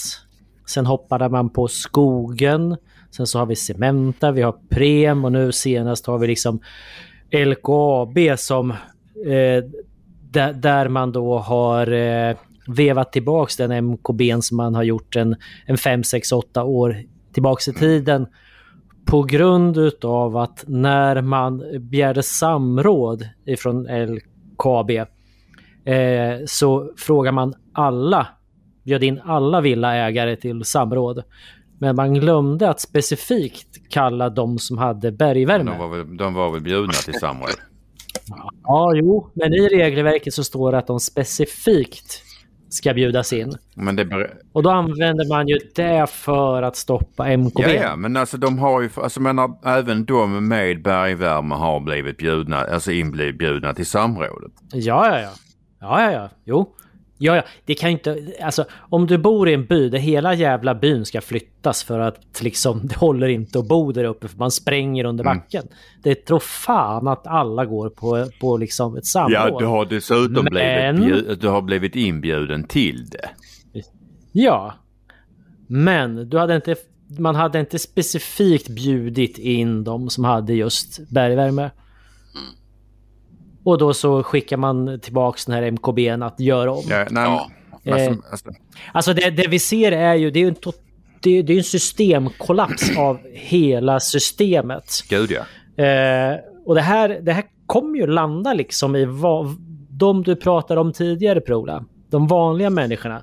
De som, det enda gången de har med en myndighet att göra det är när de klickar i en sida någonstans och skickar ett sms till skattemyndigheten så är deras deklaration färdig. Det är det enda de har att göra med med myndigheter. Eh, så det tror fan att de har svårt att förstå vad vi pratar om. Ja men det är klart. Men, men systemkollapsen kommer landa i deras plånböcker så småningom. Definitivt. Gud ja. Nej, samtidigt så ser vi ju liksom att, att eh, som sagt, vi på den här sidan som vill göra någonting, men oavsett om det är farbrorn som dog eller Cementa, där hittar man ju liksom på eh, allt möjligt trams. Alltså, menar, er MKB eller er, er överklagan, den, är, den, liksom, den, den lever inte upp till lagens krav trots att de gör det. Men man hittar på någonting för att på rent juridiska termer eller, eh, ehm, ska, ska helt enkelt bara alltså slippa, prö- sli- slippa pröva själva saken utan man försöker helt enkelt ta det på, på, eh, på eh, att man, eh, som sagt, formfel på överklagan var fel, MKB var fel och så vidare och så vidare. Eh, samtidigt så vet vi att när, när den andra sidan, alltså de som vi nu försöker hålla emot och de som anser oss som onda och de som vill inskränka oss. När de kommer in med alltså en överklagan då spelar det liksom ingen roll hur det ser ut. De, Mark och miljööverdomstolen tar den då. Men när, Vi har, alltså, jag vet, vet ju fall där Mark och miljööverdomstolen har undan eller upphävt laga kraftvunna beslut. Mm. Det är ju för fan omöjligt i en rättsstat. När, Ja. Alltså man överklagar, man, man undan, man gör prövningstillstånd till, alltså till icke sakägare som har, anför helt irrelevanta krav. Som, Ja. som, som eh, eh, och dessutom gör, lämnar in överklagan efter att beslutet vunnit laga kraft. Och man tar den då. Man skulle bara sagt det här har vunnit laga kraft och inte sakägare, tack och adjö. Men man tar det, ger PT och sen undan, alltså upphäver man ett redan laga kraft vunnet beslut. Jo, och det, och det finns något jävligt jobbigt i det här samtidigt. För att Ja, för, att- för, för att du, inte, du, du vet aldrig. Du, du, du, du, du, är, du är inte säker som människa för att stat, alltså, det, det spelar ingen roll om du så till, så till och med har fått beslutet att hinna vinna låga kraft. De kan ta det, de kan ta det från dig ändå. Exakt Jo, så. men man har ju våldsmonopolet på sin sida i slutändan. Va? Ja, ja. Det, det, det är klart att, och vi som svenskar, va? vi är ju inte fransmän precis. Ja, men vi som svenskar, vi är liksom, det är som är svindyra bränslepriser så här och ja, det, jäklar vad arg jag är på det och så händer det inte så mycket mer. va. Mm. Men jag vill bara säga att alltså, det är ju att man riggar ju också, man har ju en verktygslåda här. Va? Eh, nu låter jag som en konspirationsteoretiker, va? men det är klart att eh, eh, konspirationsteoretiker blir man ju för att det finns konspirationer. Eh, så, Alltså, alltså Men- att, att, du inte, du, att du inte är paranoid betyder ju inte att de inte är ute efter dig. Nej, precis. Man kan vara förföljd, man kan vara förföljd ändå. Nej, men jag, jag tänker som en sån sak som eh, ett fall som liknar det här med Cementa. Va? Det är att en, eh, en eh, vattenkraftsanläggning uppe i norra Sverige, jag har tappat namnen på den, Långforsen tror jag, men ja, hur som helst. D- där man då bildar ett Natura 2000-område. Och sen så tar man det som intäkt för att det ska rivas. Eftersom, och, och då har då alltså eh, dämmet och alltihopa funnits där i över 200 år. Va? Mm. Och då säger man, ja men det ligger ju i ett Natura 2000-område. Ja men, ni bildade ett efter. Mm. Det spelar liksom ingen roll. Och det är ju samma här med, med Cementa. Va? Det var ju liksom en händelse som ser ut som en tanke. Va? Ja, men det, Att, att, ja. att man gör det på, här, på det här viset. Va? Där har du ju så Agenda 2030 och hela det här härket man håller på med nu. Va? Så va, som- jag, jag, jag vill säga att det, för mig är det fascism helt enkelt. Va? det är fascism. Ja. Det är, det, är, det är hemskt, men det är fascism. Mm. Det hade kanske varit lika bra att stanna i Tjeckien. Ja, alltså jag har ju bott i Danmark en period så, och jobbat som musiker. Eh, så att jag har gjort ett, ett, ett, ett, ett litet spel utanför Värmland här faktiskt under en, en förvirrad tid i mitt liv. Men uh, Danmark, vet du, det har jag tänkt på att det, där borde jag nog inte ha flyttat ifrån. Men Tjeckien däremot, de, de är ju mycket mer så här att de skiter väl liksom i vad EU tycker när det gäller vapenlagstiftning och så där. Då bestämmer, I Tjeckien bestämmer man sig att nej, men alla bör ha ett gevär hemma, för det är en del av vårt civilförsvar. Mm. Istället för som i Sverige, liksom, att man ska liksom begränsa folks vapeninnehav med alla möjliga idéer om vilken ammunition man får använda och bam, bam, bam. Liksom. Mm. Så att, eh, ja, Tjeckien är väldigt vackert, men eh, jag trivs här uppe i skogen ändå. Man, man, man får ju strida, va? Det, det är ju det. Och ibland, ibland känner jag att jag, någon period har jag känt mig helt trött. Va? Jag, man, man orkar ju inte riktigt heller. Va? Jag menar, det vore ju en sak, jag har ju aldrig haft någon egen kraftstation. Mm. Alltså, jag har ju inte personligen drabbats av det. Jag, jag drabbas av det som, som bymedlem. När folk frågar mig ja, men varför, varför engagerar du dig så hårt i det där? Liksom? Ja, men man ställer väl upp för en granne. Så det är inte svårare än ja, så. men lite liksom. så. Rätt, men rätt Ja. ska ju vara rätt. Ja, jag hatar sånt där. Och, och där kanske jag har lite av min revolutionära farsa inne i mig. va Så att, att äh, tål inte sånt där skit helt enkelt. Va? Och då, man måste säga ifrån. jag, jag, tror att många av mina vänner är ganska trött på mig också sådär när det gäller mina Facebook-uppdateringar. Sådär va. Mm. Det är så här, Lasse, ja, du gillar inte Miljöpartiet va? Nej. Men det, alltså, det är svårt att gilla. Alltså, menar, är man miljövän och människovän så är det svårt att gilla Miljöpartiet. För de är fascister. Ja. Ja. Det är ett jävligt hårt ord men alltså, de är ju, alltså, de har ju en otroligt problematisk syn på andra människor, demokrati, allt som är vackert.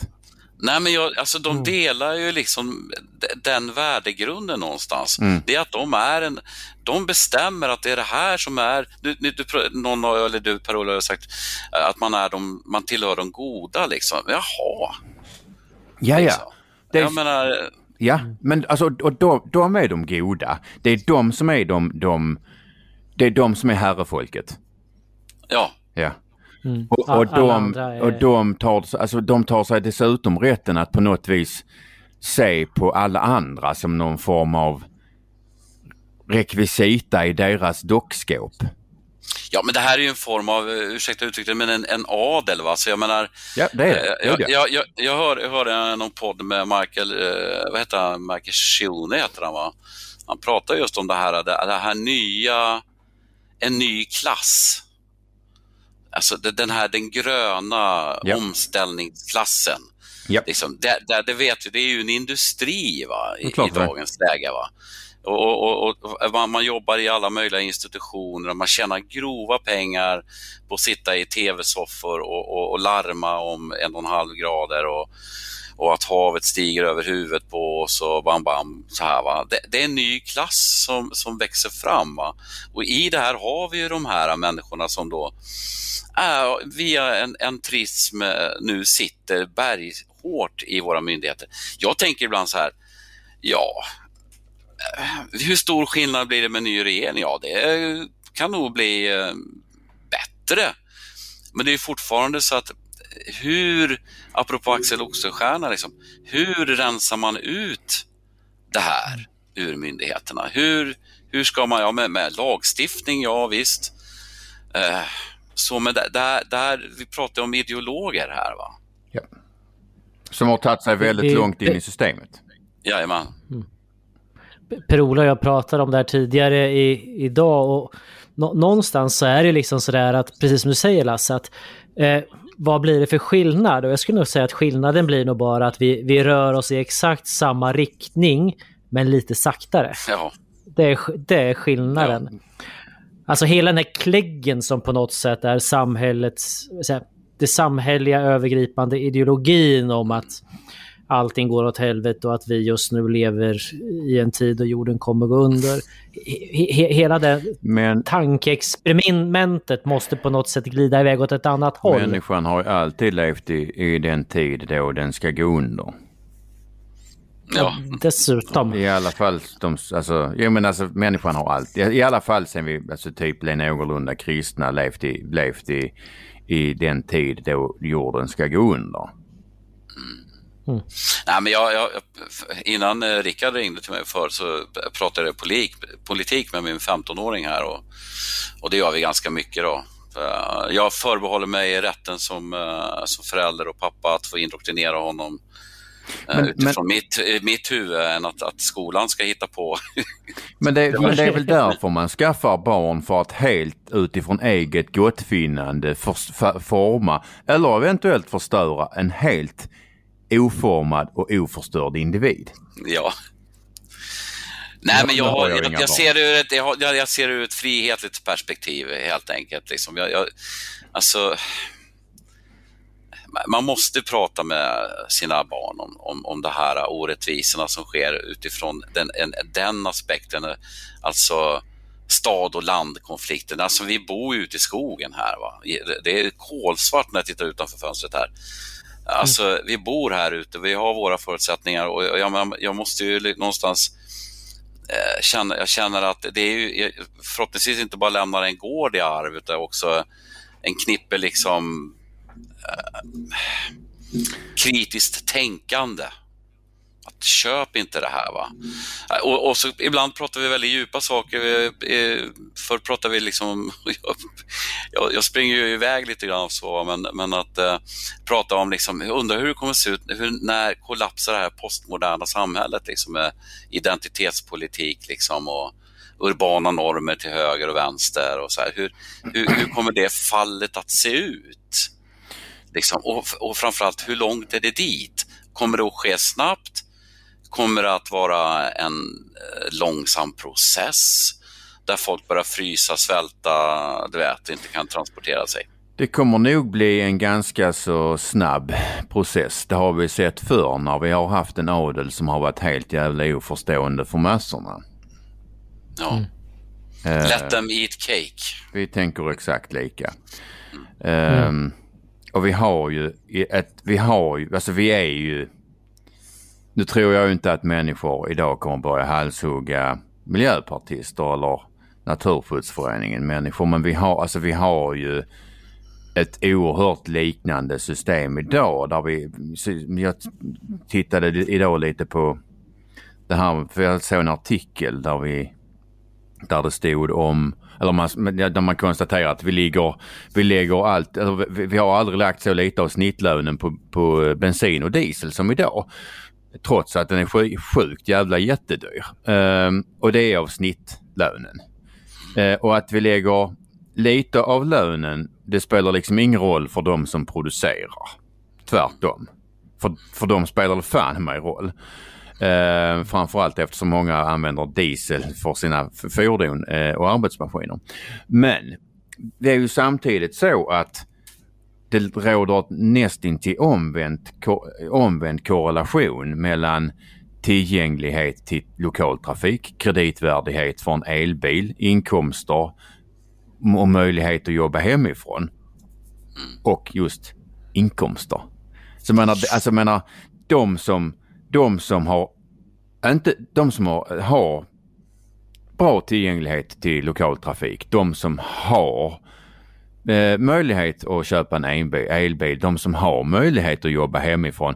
Det är de som drar upp snittlönen för det är de som tjänar mest pengar. De som inte har tillgång till lokaltrafik, de som inte är kreditvärdiga för att köpa en elbil eller kanske till och med har behov som gör att de inte kan ha en elbil i, i dagsläget.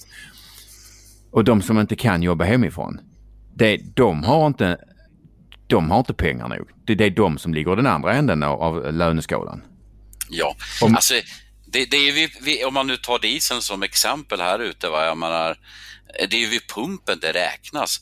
Det spelar väl ingen roll om man sänker skatten för folk som råkar bo liksom på en viss postnummer. Nej, inte ett jävla dugg. Nej, och det är ju det är struntsummor i sammanhanget. Va? Men utan det är ju det, det är den ensamstående undersköterskan med två barn eh, mm. som, bor, som har fem mil till jobbet, tio mil till jobbet, pendlar liksom. Eh, ungarna ska till ridträning, till fotbollen. Eh, du vet va. Mm. Och, och, inte nog med det du bor ju på, längs vägar så, som kvaddar din bil. Va? Ja, ja, jag vet. Jag menar, ja. det är styrleder, ja. bromsar, alltihopa. Det, det nöter ju sönder en bil rekordsnabbt jämfört med om du bor eh, vid en asfaltsväg. Gud ja. En asfaltsväg, alltså, gud ja. Alltså, jag, jag, jag hade en XC70 förr. Uh, mitt alltså där sitter gummibussningar eh, alltså för eh, till de nedre främre länkarmarna. Eller ned, eh, främre gummibussningen till de nedre länkarmarna. Mm. Eh, med Volvos original så höll, höll det ungefär fyra månader. Och då bor jag ändå ganska så... Då bor jag i Skåne. Det är inte katastrof. Ja. Inte förrän jag fick tag i någon sorts jävla rally-helvetes uh, bussningar så höll det. Mm. För att de gummi-oljefyllda, alltså de, de var sopslut på fyra månader. Ja. Alltså det, det, alltså man betalar en jävla massa och sen får man, alltså sen får man ingenting för det. Nej, precis. Nej, men alltså jag har ju blivit erbjuden ett jobb här där, som in, under vintern här, som innebär att jag ska pendla 20 mil om dagen. Mm.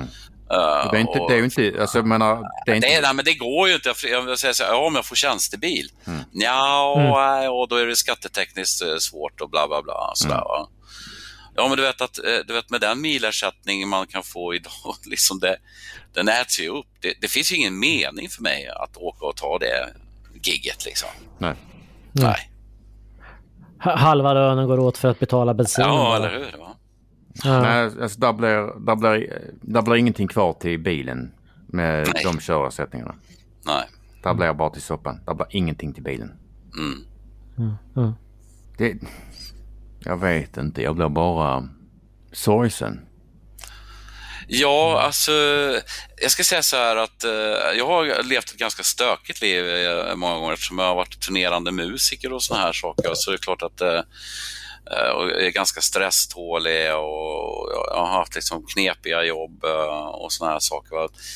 Men, eh, och har alltid tyckt att ja, men så grundinställningar, ja men det ordnar sig. Mm. Så. Mm. Men nu för tiden så, så kan jag ibland känna så här att fast det verkar ju fan inte göra det, att det ordnar sig i det här fallet. Va? Nej. Det verkar ju bara bli värre. Ja.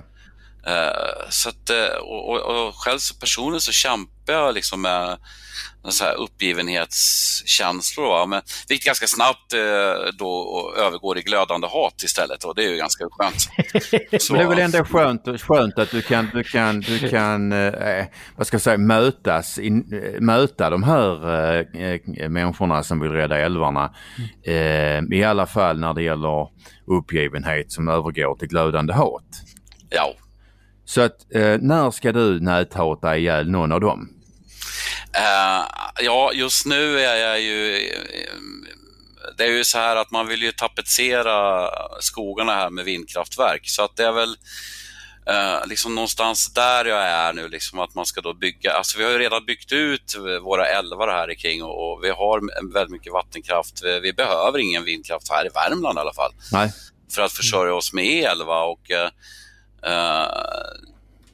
det gör ont i min själ när jag ser liksom hur de här blånande bergen och kullarna och skogarna och vattendragen och alltihopa liksom kläs med, med de här monstren utav det. En intermittent jävla vädersnurra liksom. Så, som, som jag själv har sett då när, när, uh, när det som kallas förra vintern, ja men de står ju helt still liksom. Ja, ja. Alltså de förstör elnätet och de förstör sko- Där, he- helt plötsligt, så tycker miljörörelsen att det är en skitbra idé. Att dika ur myrar, att byg, bygga aut- autostrader över, över liksom stora skogsområden. Liksom, Mm. För att smälla upp 57 stycken. Liksom. Och så är det något bolag som, som heter Olsen Renewables. Eller något sånt här. Va? Som, som då så här, på riktigt äkta woke-manér eh, liksom blir så här hållbara och, och sådär. Nu, vi, vi ska dra vårt strå till stacken för klimatomställningen, bam, bam, bam. Liksom. Där hatar jag just nu ganska mycket på nätet faktiskt. Så, mm. eh, jag hatar inte så mycket. Jag, jag stöder mest de människor som, som håller på. Där har ju Facebook liksom på något sätt öppnat dörrar för att folk eh, får någon sorts gemensamhet. Man, man, man lär känna varandra, man bygger nya nätverk. I Norge har de en buss som åker runt omkring land och rike. Och, och de var faktiskt i Sverige också en vändning här uppe i Höljes. Där, där man planerade att bygga då. Nu blev ju det stoppat då för att eh, kommunens politiker eh, hade sans och sa att nja, vi skiter i det där. Va? Så, så Vi, vi, vi har el så vi Ja, ja, men vi har, vi har redan byggt Höljesdammen liksom och, och det var ett Ja. enormt ingrepp i naturen. Liksom. Den ligger där och gör samhällsnytta, fine. Liksom. Men, men nej, det räcker liksom. Men, men, men, men någonstans där så är det ju återigen som du på, påtalar liksom. Det, det är väl kanske inte att skydda miljön eller göra en bättre värld som är det primära utan vi, vi landar ju liksom i, i, i din barndom återigen. Liksom, att det, det de är ute efter är din frihet. Jajamän. För att din frihet står i vägen för deras makt. Deras makt att kunna bestämma över dig och det dina och det du äger. Det är för ditt eget bästa. Ja, Det. Det ska vara lätt att göra rätt. Ja. Det ska Och så vara vidare. lätt, lätt, lätt. Ja, ja. Ja. Nej, men det, det, alltså, sann frihet är att slippa välja. Det vet du väl? ja. Och, nej, jag, jag tillhör ju inte den kategorin då, sådär, även om det stundtals inte har gått jättebra då, i mina livsval. Va? Men, uh, nej, men jag, jag, jag, jag, jag brukar säga så här, varför, varför håller du på med det här? Så, ja, men jag, jag är aktivist. Jaha. Nej, ja, men jag är landsbygdsaktivist. Jaha, då, då, då tror folk direkt att det handlar om att man eh, vill göra omställning Värmland så här, va, till ett grönare. Nej, utan jag, jag, är aktivist på det sättet att jag, jag tänker fortsätta att bråka med de här äh, människorna som stövlar in liksom och tycker va, att, att de äger det som är mitt. Mm. Jag, vet, jag hade någon diskussion på Facebook med någon, någon, en gammal vän som är väldigt vänster. Så, där jag skrev, jag skrev någonting om att, jag skrev, råkade skriva min skog. Mm. För jag äger en del skog. Ja, men för att det är ju din skog. Ja, det är min skog. Då, då fick jag svaret så här, ingen kan äga skog. Typ så. uh, uh, den är sig självt. Så, ja, men alltså ursäkta mig, men jag har faktiskt en lagfart här där det står att jag äger skogen. Alltså är det min skog. Och det kommer vara min mm. skog tills jag säljer den eller jag dör. Eh, eller när jag dör och förhoppningsvis så tar någon klok människa över den efter mig. Så. Men just nu är det min skog. Mm. Och jag förbehåller mig rätten att bestämma över den själv. Sen så, så kommer ju folk att ha synpunkter på hur jag sköter den, men det är en annan sak. Ingen kan äga skogen. Ska vi dra ett streck där eller du har mer frågor Rickard? Ja, vi, vi, är ju inte riktigt uppe i de här två timmarna som vi ska ha, ha lovat Jannik att vi ska härda ut. Alltså det här handlar inte om att härda ut för det har varit ett helt fantastiskt samtal med Lasse. Jag tyckte bara det kändes... Ja men visst har det varit det. Ja. ja men jag, jag, håller med, men, men, men någonstans där så liksom... Du har ju lagt ner, har du någon uppfattning om hur mycket timmar du lägger ner på att helt ideellt, bara för att det finns en drivkraft i dig som är väldigt stor? Liksom, hur, hur mycket tid oh, herregud, Rika, jag har ingen aning, men det är mycket tid. Du vet att det ja, nej, jag kan inte, jag kan inte, nej, jag, jag, jag vet inte. Väldigt mycket tid. Och, och Märta, änkan efter Gunnar, hon har ju försökt liksom få gottgöra mig på något sätt. Sådär, mm. med, med, att, du vet, ersätta mig och sagt nej, nej, nej, nej, nej, nej, sådär va. Och, och det, det, det, har slutat med att jag fick en rejäl bunt virke från sågen vid Silverforsen utav henne, som nu ligger på logan hemma och kommer väl till pass. Det var, det var, så långt jag kunde sträcka mig att, att, att uh, bli ersatt. Va? Men att, nej, så att, nej, jag har ingen aning Rickard faktiskt. Men, men om, vi, om vi skiter i timmarna, är, det, är det värt det? Jajamän. Varför? Jag tror att du i och för sig redan varit inne på det många, många gånger, men ändå. Ja, alltså... Någon, någon skulle kanske kalla det för altruism. Jag, jag tycker inte att det är altruism, för det, det, det tycker jag är liksom, handlar mer om från människa till människa. Möjligtvis uh, gentemot Gunnar, men Gunnar och jag var inte släktingar. Eller, jag kände inte Gunnar heller innan det här hände på det sättet. Mm. Men, men, jag misstänker, men, men alltså, att jag misstänker att egentligen, menar, det handlar inte om, vad ska jag säga, människor. Jag menar, det handlar inte om, om, om eh, Gunnar och det handlar inte om mig och det handlar inte om Rickard. Det handlar egentligen inte om, om om eh, något jävla kraftverk eller någon, någon jävla gran heller utan det handlar om att man tycker att rätt ska vara rätt och att man, man, man vill kunna sova gott. Man vill kunna ja. veta att man har gjort det man kan för att det här ska bli ett samhälle som man själv tycker är anständigt. Mm. Där människor kan få lov att få ha sitt kraftverk där man, alltså där man kan få, när man, när man gör gott, inte ska bli stämplad så, och eh, utmålad som ond.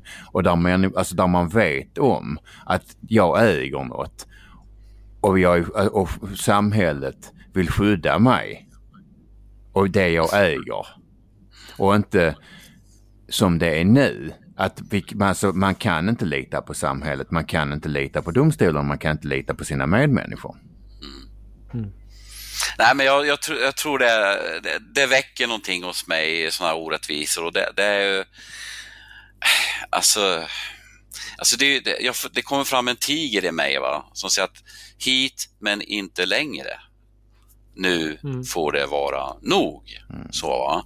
Och ja, jag fungerar väl så som människa antar jag. Att jag, jag blir jag tillräckligt jävla uppretad, va? jag menar då, alltså älvräddarna visste inte vad de gjorde när de gav sig på mig. Och det har de, fick de jävligt dyrt äta upp.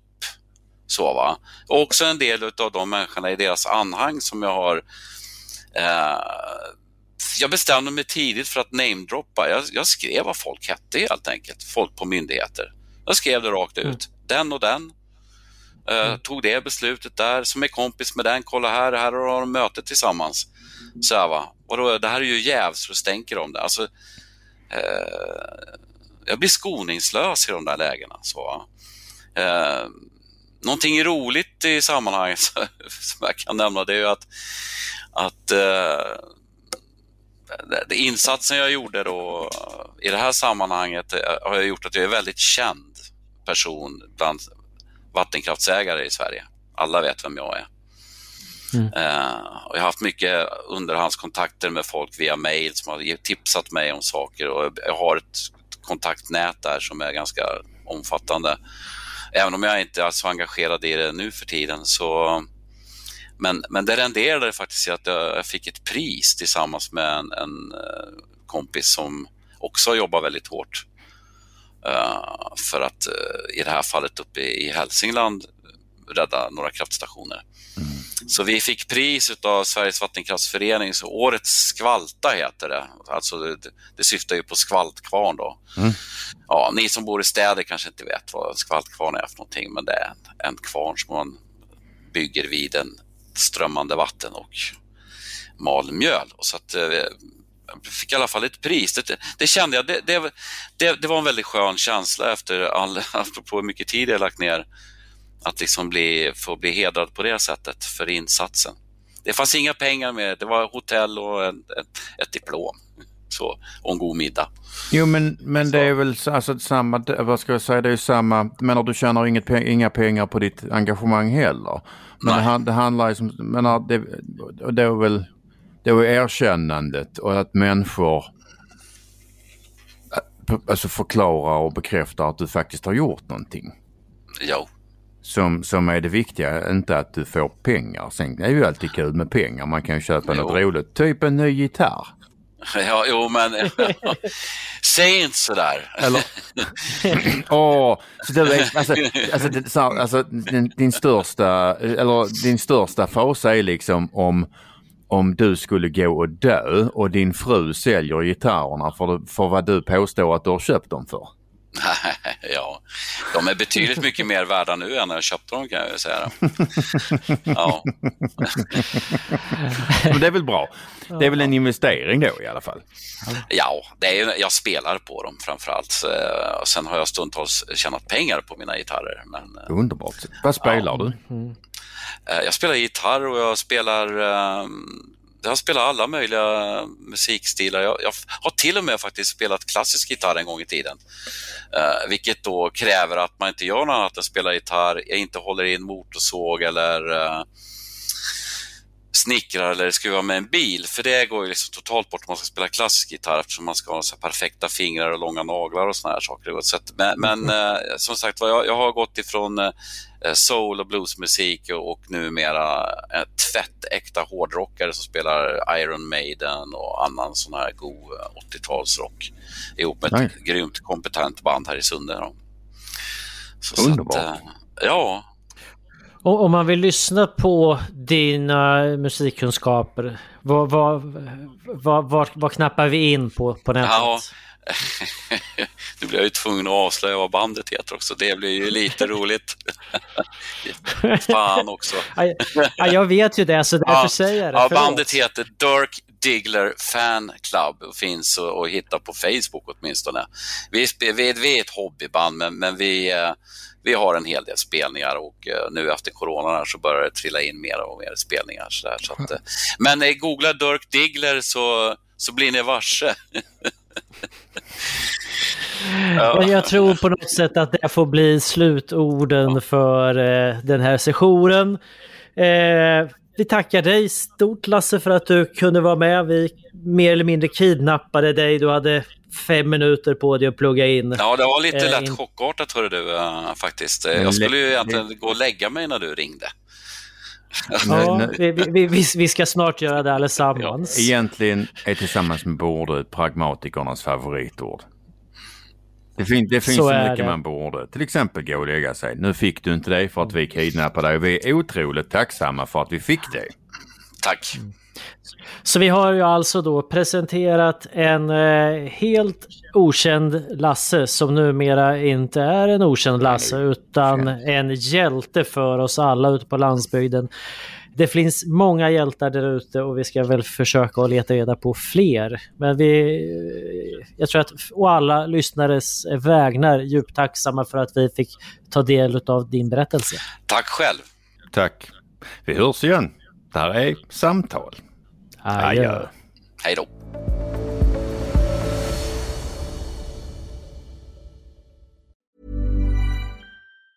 Mom deserves the best, and there's no better place to shop for Mother's Day than Whole Foods Market. They're your destination for unbeatable savings, from premium gifts to show-stopping flowers and irresistible desserts. Start by saving 33% with Prime on all body care and candles. Then get a 15-stem bunch of tulips for just $9.99 each with Prime. Round out Mom's menu with festive rosé, irresistible berry chantilly cake, and more special treats. Come celebrate Mother's Day at Whole Foods Market. When you make decisions for your company, you look for the no brainers. And if you have a lot of mailing to do, stamps.com is the ultimate no brainer. It streamlines your processes to make your business more efficient, which makes you less busy.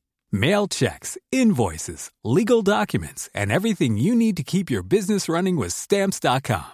Seamlessly connect with every major marketplace and shopping cart. Schedule package pickups and see your cheapest and fastest shipping options from different carriers. With rates up to 89% off USPS and UPS rates. And with the Stamps.com mobile app, you can take care of mailing and shipping wherever you are. Make the same no brainer decision as over 1 million other businesses with Stamps.com. Sign up with Code PROGRAM for a four week trial, plus free postage and a free digital scale. No long term commitments or contracts.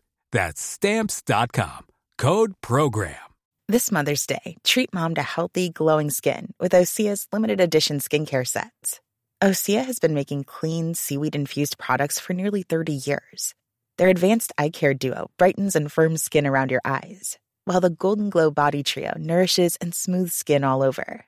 Go to OSEAMalibu.com and use code MOM for 10% off your first order site wide.